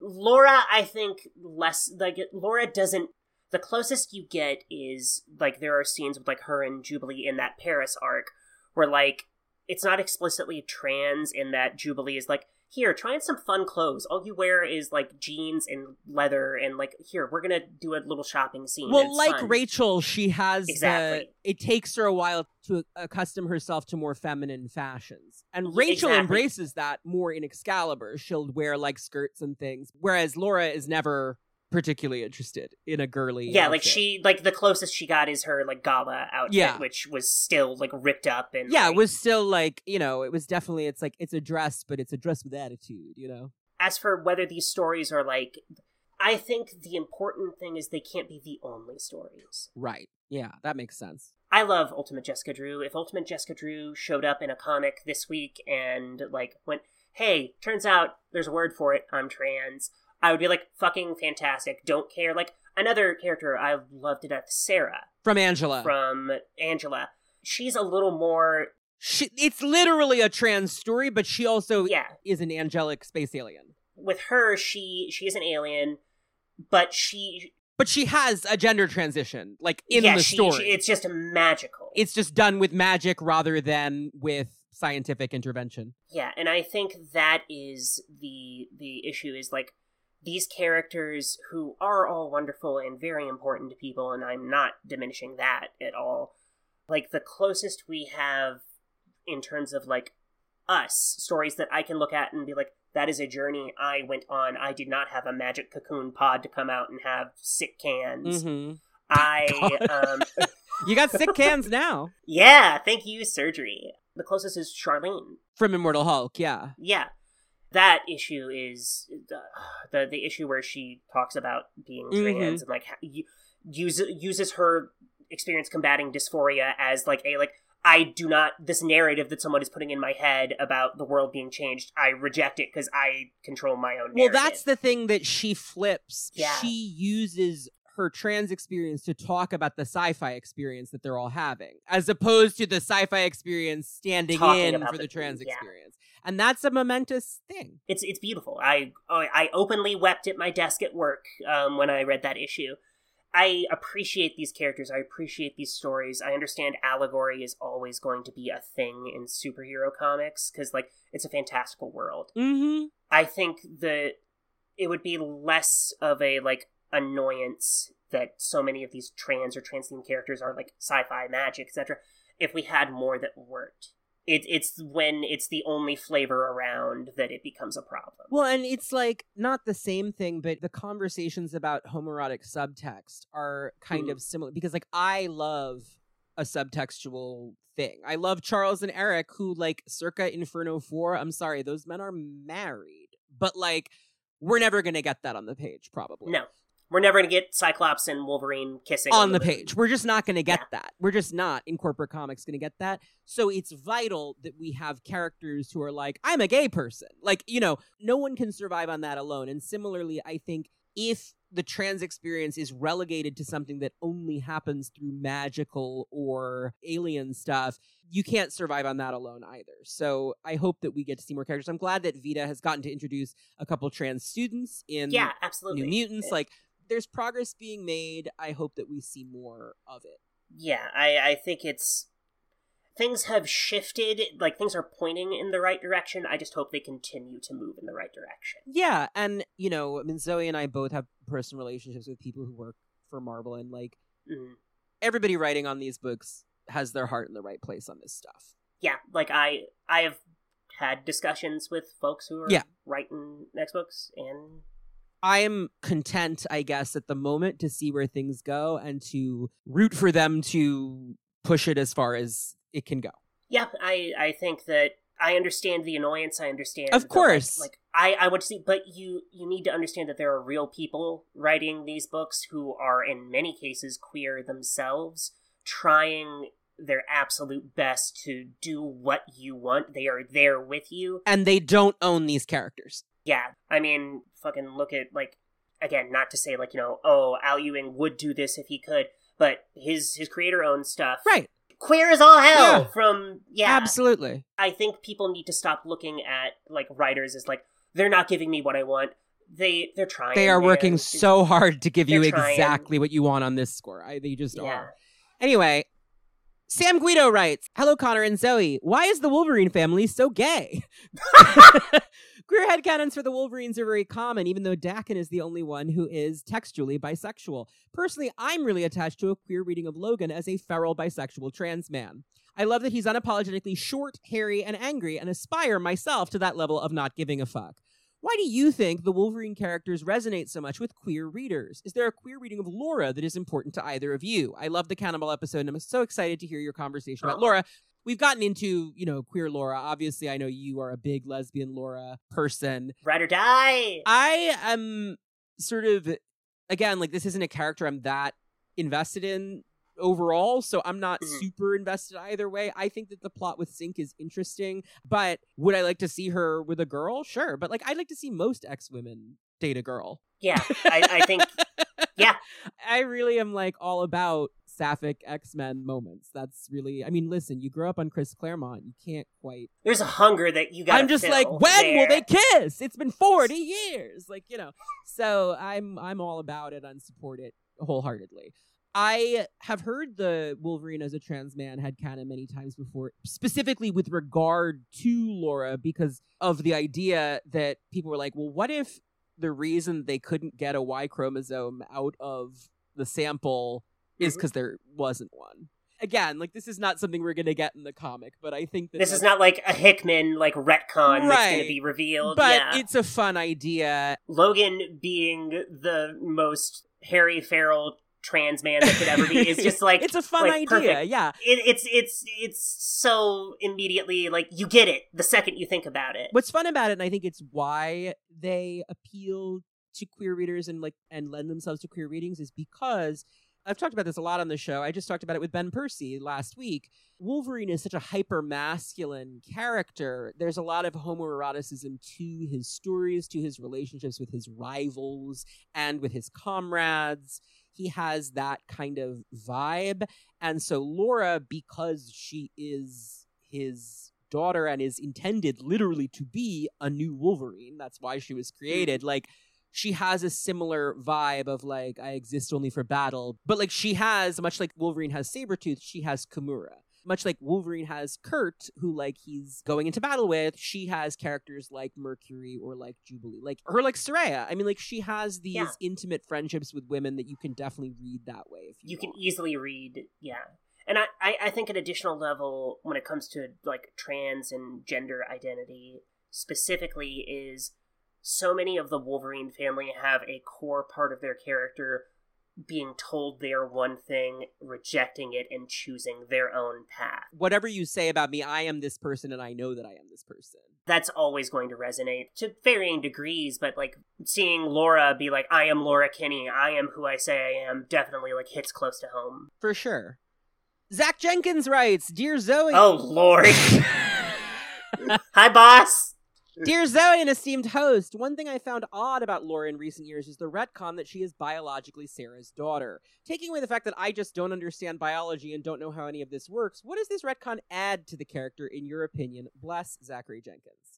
Uh, nothing. I think it takes away from the character. Yeah, I mean, I know that Zach is. This is a leading question from Zach because, as Zach mentioned in his episode a couple weeks ago, Zach's father is an adoptee and he hates when stories suddenly are like, your adoptive parent is actually your biological parent. So I get that. Zach and I have also talked about this specific comic and why we both hate it, so he was really leading us here. I think there's two reasons that it was done. One is because it makes the character less complicated. It's like a Wonder Woman New 52 ification Yeah. of like, it's just much easier to say she's Wolverine's genetically engineered daughter than she's a female clone of Wolverine created by a this and that. Like, it, it's just much Mhm. simpler. It's a neater, easier thing. I think it is less interesting. The other thing, though, is that we haven't mentioned this yet, but in X Men Evolution, it's much more heavily implied that Dr. Risman in that used her own DNA to create X23 Yeah. because Dr. Risman has brown skin and so does X23, which Logan does not. Yeah, and that it's it, it is a bummer that that has not It didn't carry over to the comics. There's a Yeah. question about that later, so we'll get to it's actually it's literally next, so we might want to get into that. I think it was partly done to tie that up. Like this is the thing Mm. from the cartoon that we're now bringing in a little bit, maybe.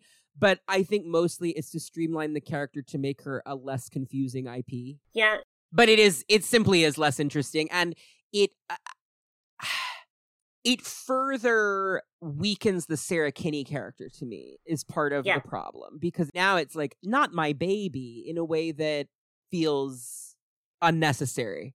Yeah, Sarah seeing Laura and deciding, oh, this is a child. I am choosing to see her This as a child, child I helped create is actually a person. Yeah. As opposed to like, this is my baby. Like, it's just, I don't think you need to go to that place with it. it also furthers comics has such a weird obsession with biological parentage. Yep. And I just uh, it's so old for me. Like adopted kids or family. Just stop stop making it weird. Yeah, it's like stop being weird about this. You just don't have to make it weird. Eduardo Falad writes, Hey Connor and esteemed guest, I wanted to ask your opinion on the topic of Laura's race. In her original first appearance in the cartoon, X-Men Evolution, she's tan-skinned because the scientist that used her own DNA to stabilize Logan's incomplete DNA was Deborah Risman, a tan-skinned woman. Risman's ethnicity or race were never elaborated on in the show, but it feels like her and Laura were definitely not meant to be read as white in the cartoon. Then in her comic debut, Laura was given pale skin and dark hair to make her look more like Wolverine. They even replaced Deborah Risman with the character Sarah Kinney, with the only significant difference from Risman being that Kinney is a white woman. So from then on, she's looked like a white person, and that's the version that is stuck in the comics. In her big screen debut in Old Man Logan, she was white or light skinned, but was of Mexican descent. As a Mexican, I thought this was really cool, but I wish they'd gone the extra mile and cast a darker skinned actress to honor her original design. Should Marvel stay the course and keep her a light skinned woman, or should they try to implement aspects of other versions of her, like the darker skin or the Mexican descent from the movie? It seems like such a waste for a really cool potential POC character to have immediately been dunked into a vat of white paint and have that character be the character all comics fans recognize. Would love to hear your thoughts. I think that they absolutely could retcon Sarah Kinney into like a white Latina and give her like Mhm. the Mexican backstory, and that that would be an easy way to bring some of that in. I do think that at this point the character has looked the way she does for like 20 years, and changing the design is probably just not going to happen. Yeah, like I I'm the whitest woman on the Yeah, planet. we're both so, white, like, you know, so like you know, our opinion on this is not super relevant. But like, while I agree it was a shame that they did it initially, it sucks. I think she's a major enough character that it would be hard to do it now. Uh, yeah, I just don't see a way you could do it and not have it feel like extremely like bending like triple backwards to like get it to go. And which like if someone wants to do that, like I'm not going to complain about it. Redesigns happen all the time. Yeah, so if it happens, I wouldn't that would complain. great. I just think it's just unlikely that yeah. they will do that. I just don't. Yeah, don't because happen, again but- like these are corporate characters and the Mhm. ip x23 is extremely set in the popular imagination at this point i think yeah, more than like a lot like more than a lot of x-men characters yeah, like she is she is Lady Wolverine. Like that is Right. uh, that is money. it's yeah and they're not i just don't think that the people who own the character are going to want to move away from that hmm Mike Layton writes, Hello, Zalagang. I'm excited to see Laura finally get her episode. She's one of the few canon immigrants of the X Men that I'm aware of. But unlike other canon immigrants like Renee Montoya or Harley Quinn, her origin was so different that it radically changed the character for a time. It's a relief that she's been able to truly shine in this new era. My question is twofold. Firstly, I'm really glad that Laura's formed a connection with several generations of mutants. Is there anyone you'd love to see her interact with more or for the first time? And secondly, are there any canon foreigners, someone from outside the main Marvel Universe 616, that you would like to see become canon immigrants? Thanks and have an amazing start to your year. The most self-indulgent answer on the planet because I, me and Valentine made a whole comic about it, but I think Laura Kinney and Hope Summers. We have a question about this. Oh, great! So Then hold I'll that shut- thought. I'll shut the fuck up. I would love to see. Hmm. I think she and Danny would have a lot to say to each other. That's a good answer. I would like to see her and Illyana talk, actually, Oh, because, yeah. like I Mhm. said, she feels like a very similar character for a different generation, and I think Mm. that they would relate in a lot of ways. I think that she and Rachel should talk more. It's been like 20 years. So there's a couple different characters I think it would be interesting to see her talking to. As for your other question, there aren't that many X-Men characters from other media who aren't derived pretty strongly from comic characters. This really is the big one and they did bring her in. So, off the top of my head, like I don't long to see Spike from X-Men Evolution particularly. And I can't really think of that many others. There's it's it's because there's so many fucking Like there's so Like, many why do you X-Men need to make a characters we don't one? really need Yeah. to complicate it that much. Like is there even anyone from the Fox movies? I can't really No. know. No, like there there aren't any. Like I think the only of like because I never actually watched it because I knew I wasn't gonna like it. Um, was Jessica Chastain an original character in Dark Phoenix? she Phoenix? was she was yeah they replaced emma Yeah. with a D'Bari alien Mm, played by Jessica Chastain. that is a choice to make. Well, she was going to be a Skrull, but then Marvel The- Studios yeah. was using the Skrulls, so it became a thing. Yeah. So she was a broccoli person instead. And frankly, casting Jessica Chastain in a Dark Phoenix movie, not as Jean Grey, but as a broccoli person, is extre- is the funniest thing on the planet. is evil. Like there's something there's something wrong about like that is a reality anomaly that needs to be fixed. Like it's it's just it's wrong and I don't support it.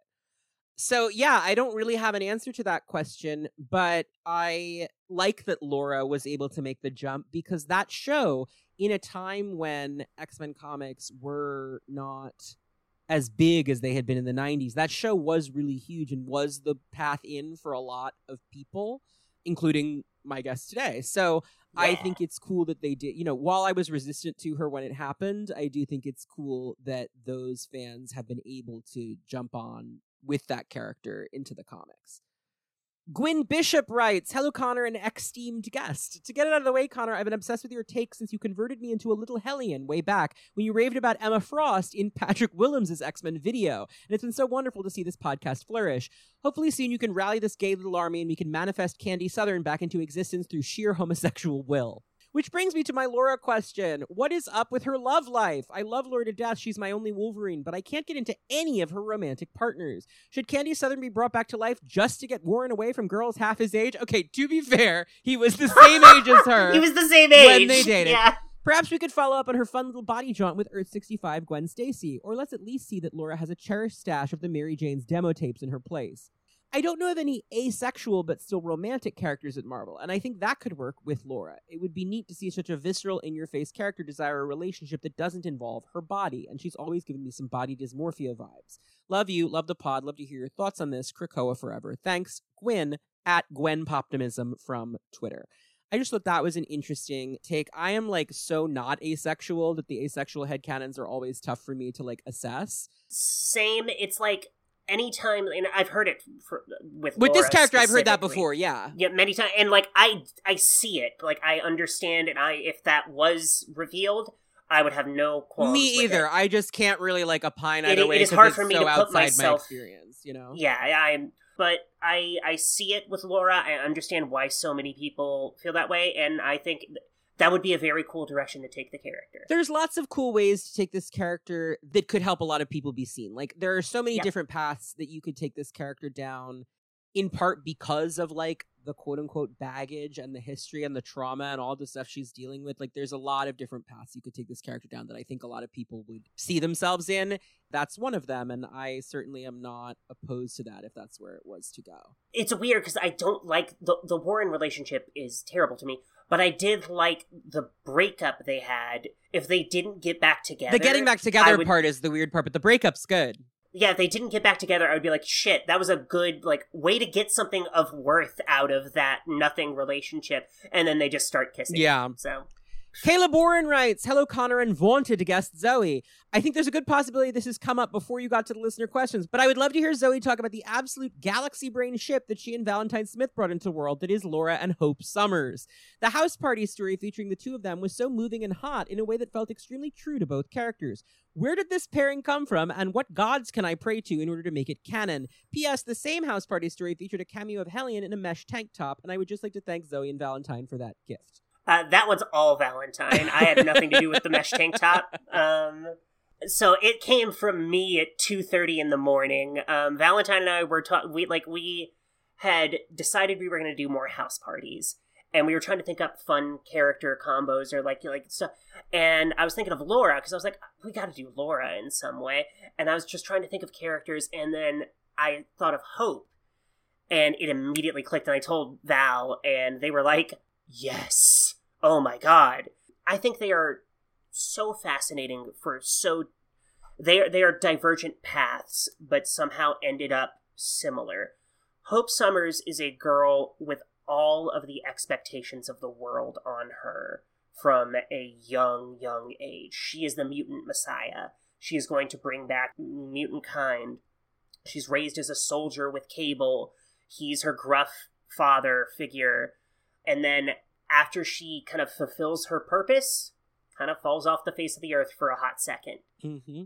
She's doing great now. Happy for her. Finally, yeah. Yeah. I think what's kind of cute about it as an idea is that they are like the Logan and Jean of the next generation. And in the same way that having her flirt with Teen Cyclops was amusing in that way, Mhm. or like the way that having Scott and Teen Bloodstorm get together for a minute was Yeah. hilarious. Like there is a, a road not taken quality to having girl Wolverine and not quite reincarnated Jean Grey like be a thing, you know? It's cute. Like, and that that was my first, like, in, I was just like, oh, that's, you know, it's like Wolverine and a redhead. Right. Like, you know, that's, yeah. But they also are both like roughly like 18 to 21 year old Mhm. girls They're- they're who dealt with a ton group. of trauma, who were child soldiers by necessity Mhm. or by force. Like there's a lot there, I think. Go read Scars, the House Party yeah, go story. read You'll the fan comic. we like go read it. the fan Yeah. comic that they made. It's good.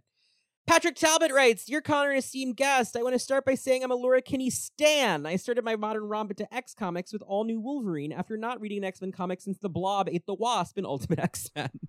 oh, yeah. Hey, mood. and was dazzled by this character and Gabby the entire time. As I've slowly begun reading through the entire X canon, I've been shocked to learn Laura's origins and her trajectory through the line. Anyway, I would argue the four characters that have truly entered the core roster of main X characters in the 21st century are Emma Frost, Magik, Laura, and the Cuckoos. I realize that makes technically more than four characters. As you've pointed out, the two that have shined over all else are Emma and Magik. I wonder, do you think well established characters, Logan and Emma, have prevented Laura and the Cuckoos from shining as brightly as they could have? Is Logan, from a meta perspective, a boon or a curse for Laura? It's notable that Laura's popularity truly skyrocketed when he was dead. Also, why does Laura keep getting her character development dialed back every few years? Reading Fallen Angels Volume 2 after All New Wolverine and X Men Red was a bit of whiplash, and it seemed to undo all the development of the character that Taylor had done. Thoughts? Love the show as always, Patrick Talbot. Um, Don't worry about Fallen Angels. Listen, here's the thing. Yeah, here's the thing about Brian. Here's the thing about Fallen Angels. I think Bryan Edward Hill is a great writer. yeah, very much I don't so. like that comic, and it felt to me like he had not read very many comics with the characters he was writing. Is how it feels. He has admitted that the comic didn't work. Like Yeah, he was like, he, "It didn't work." Yeah, We'll get into this later this year when I do an episode on Kwannon, but my biggest problem with that book is that everything it establishes about Kwannon's backstory is a bizarre retcon that doesn't tie into the 90s story at all. To me, that book, the characterizations in that book are very aesthetically based. It's sort of like, okay, Kwannon's a cool ninja, so we're doing that. And Laura, Laura is is X23 girl Wolverine. Yeah, so that's it really as for your first point i think that it's been problematic for laura more than for the cuckoos because i think that the cuckoos occupy like a different niche in the franchise and yeah. you can put them in a group shot and everybody's like oh it's those weird quintuplets like they're fun that way in a way that makes them very different from emma i don't think they will ever reach an a-list status simply because the point of them is that they're a hive and so That's always going to be a weird hill. To Yeah. Yeah. sometimes one of them will shine in a way like i think esme is the breakout i mean ever since morrison like she's the breakout but they're more interesting to me as a collective and i think that is a hurdle to becoming like a top tier character is that there's five of you right or even three you know for most of their publication history as for laura this is where well the next question is about legacy code names so we'll get Hmm. there but I do think that unfortunately she is always going to be Wolverine with an asterisk. Yeah.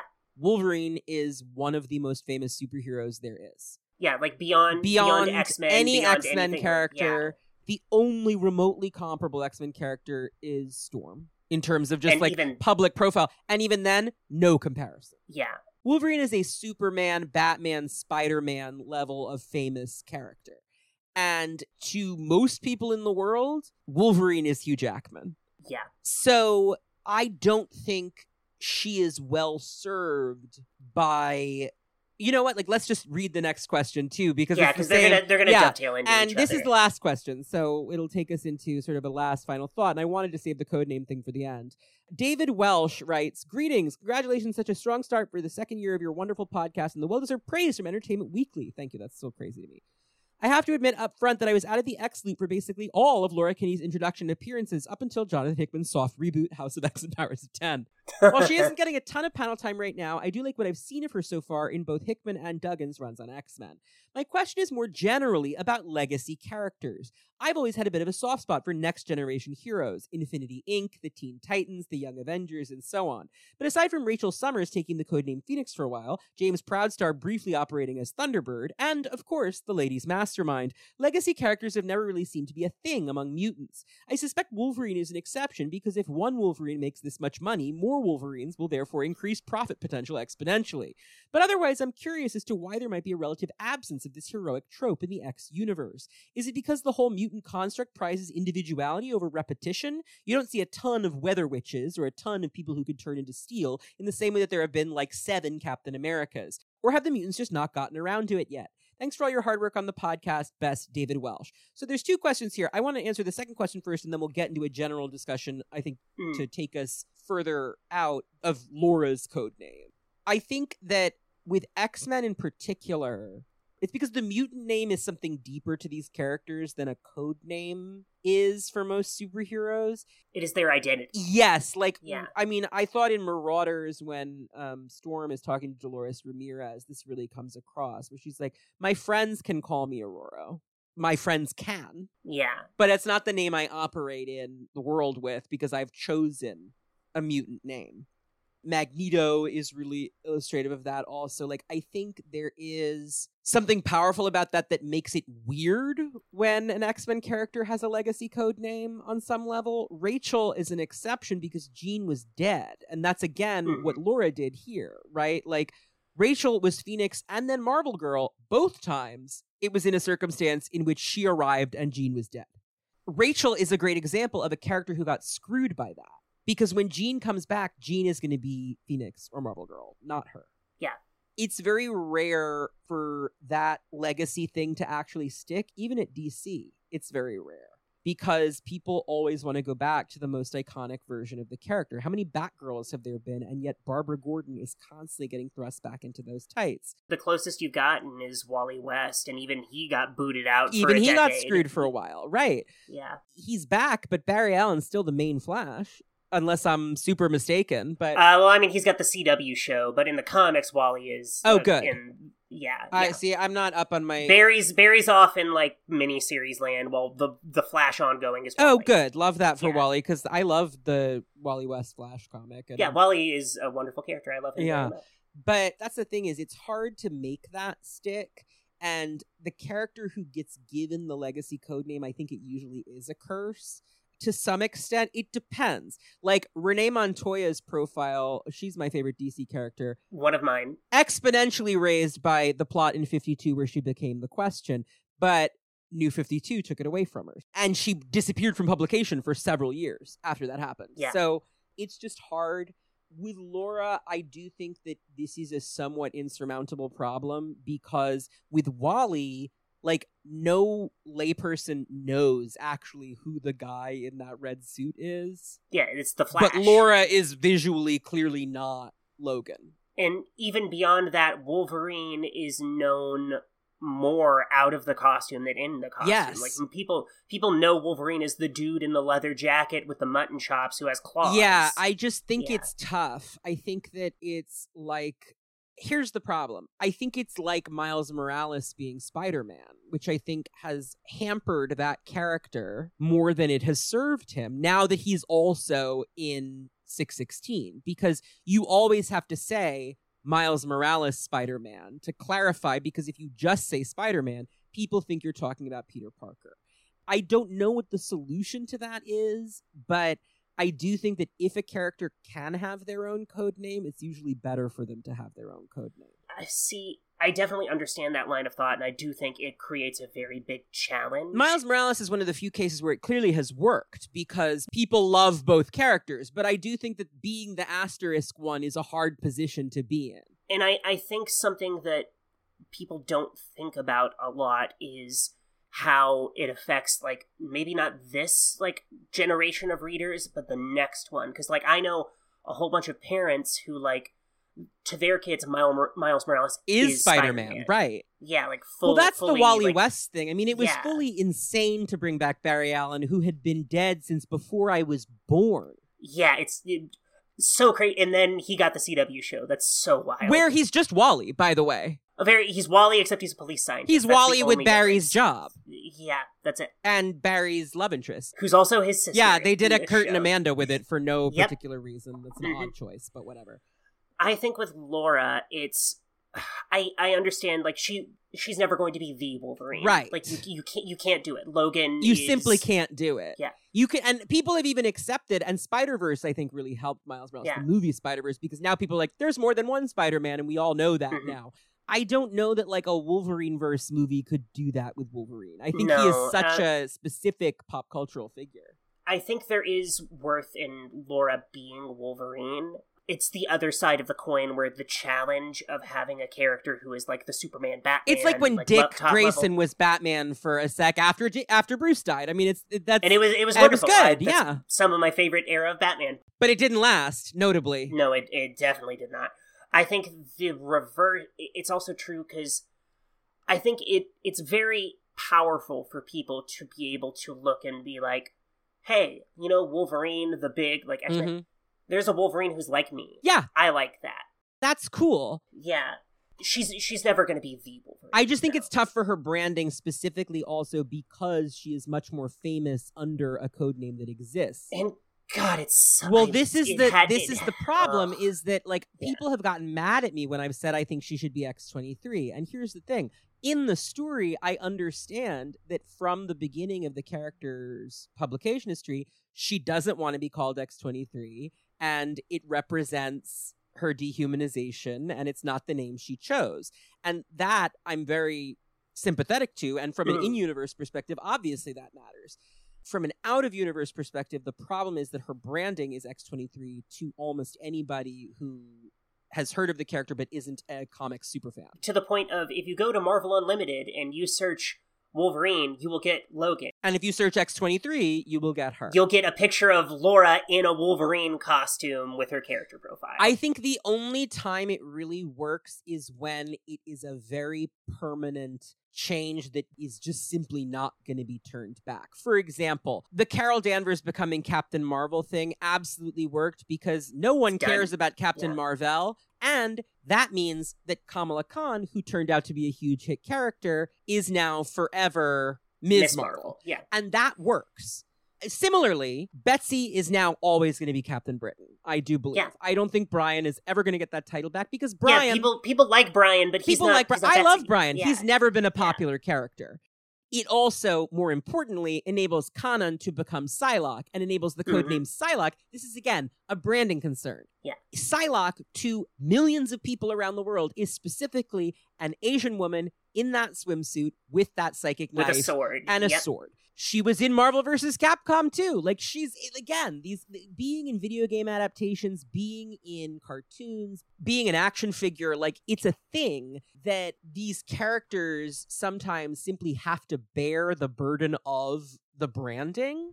So I appreciated that when Tamaki did X23 as the Laura ongoing after All New Wolverine, she found a way for Laura in character to reclaim the name as something that worked for her. Whether or not you buy it, Well, I argue that she because when Laura does mention it, she mentions she hates it. right. Like she she goes, I am using this name I hate until I am done with this thing.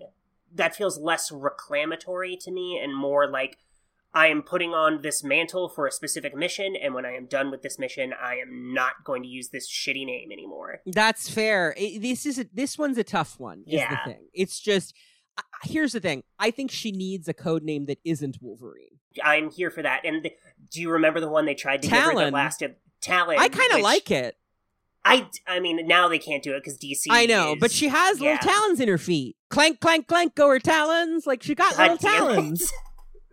I agree. I think like her being Wolverine is very important, and if they want to keep her Wolverine, she will always be Wolverine with an asterisk. And And maybe they'll do that and that's fine. But I do think it would be better for the character's long term branding as her Mm. own thing if she had her own code name. yeah, and I agree. Um, I, I think if they wanted to do that, that would definitely be a move that because the specific the X twenty three name is something they they I understand the brand is there Right. and it's strong, which means it is important if they are going to move past it to To really commit, Commit to to something, something else. else. Right. and never use X twenty three ever again in any. Yeah, and I think that the options are either that or you find a reason for her in the story to say I accept this Mhm. name because you either have to really run away from it or accept that that's the brand. Yeah. There are two options and I think that her being Wolverine asterisk doesn't accomplish either of those things. I'm fine with either option there. I think it's fine that she's Wolverine for now. I'm just looking like Yeah. five, ten years down the line for this character. You know what I mean? Yeah, no, I I agree, and like it is cool that you can be like, oh, she's on the X Men with Cyclops and Jean Grey, and she's Wolverine. Right. It's cool, but I think it keeps her in his shadow in a way that doesn't serve her as a character. I think it worked Yeah. in All New Wolverine because he was dead. well, even then, she was all new Wolverine. Like she was Wolverine, but Old Man Logan had a solo. Old That's Man Logan the thing was on is, all the Old Man Logan all was, the still the most important Wolverine. There was one scene in Inhumans versus X Men where the Inhumans are like running to go stop something in the Savage Land, and Laura is chasing them, and like they get away from her and go through a portal, and the big cliffhanger moment is they walk out the portal and Old Man Logan is there to fight them, and I'm like. How did you you literally had Laura pass off the cool cliffhanger moment to Old Man Logan? Like even when she was the only Wolverine, she didn't get to be the only Wolverine because they had to bring in an alternate Logan to be the main Wolverine. Like that's the Yeah. problem. And so I really just think that if you want the character to flourish, she needs to have her own thing. Yeah, I agree. Well, Zoe, is there anything else you want to say about Laura Kinney before we start to wrap? Mm, Nope, I like her a lot. There you go. We talked for three hours. I did. feel like I think we've, we've- we've exhausted it, yeah. everything. Well, Zoe, why don't you tell the listeners where they can follow you on social media and plug anything you want to plug? Well, you can follow me at Blankzilla on Twitter, at Zoe Wright Stuff on Instagram. You can read Blade Maidens, which is the comic that Valentine and I, a uh, friend of the show, Valentine, are uh, making. So if you like the merch, the Cerebro merch, that is the same artist, and Mhm. she's very, very good. She's goddamn incredible. I don't know how I tricked her into working with me. It's a free webcomic. It's a, at Blade Maidens on all social media, blademaidens.com. It's a couple of disaster sword lesbians working their way through a fantasy world, getting up to jobs, trying to scrape by, and it's just, it's fun, it's queer, it's, we're real proud of it. Well, I think it's great. I Thank am you. really enjoying it, and it's nice to see you guys creating something entirely original because I've loved the fan comics, but this portfolio work. Yeah. Which is exciting. You can follow Cerebro on Twitter and Instagram at CerebroCast. You can follow me on Twitter at Dream of Organon or on Instagram at Connor Goldsmith. You can find all of the episodes plus links to the Discord server, the merch store, and much, much more at cerebrocast.com, the official landing page for the podcast. For $5 a month at the House of Zaladine tier at patreon.com slash cerebrocast, you can get an ad-free experience plus secret files, bonus episodes as they come out. They will be on a more regular schedule this year, and I'm looking forward to doing more. Next week's episode will feature returning guest Spencer Ackerman, Pulitzer Prize winning journalist and writer of the newsletter The Forever Wars. He will be joining me to talk about Callisto, leader of the Morlocks, more recently White Knight of the Hellfire Trading Company. Then the Eisner Award winning editor in chief of Women Writing About Comics, Nola Pfau, will join me to talk about Irene Adler, Destiny, a very important character as we go into Destiny of X, the new era of X Men publishing. I will be announcing the February slate on next week's episode. I'm really psyched about what's to come this year, and I can't wait to share all of that with all of you. Until next time, everybody, thank you so much for listening, and bye. X-Men, X-Men. The 21st century, Evil mutants led by Magneto aim to destroy the world. Only hope is X-Men.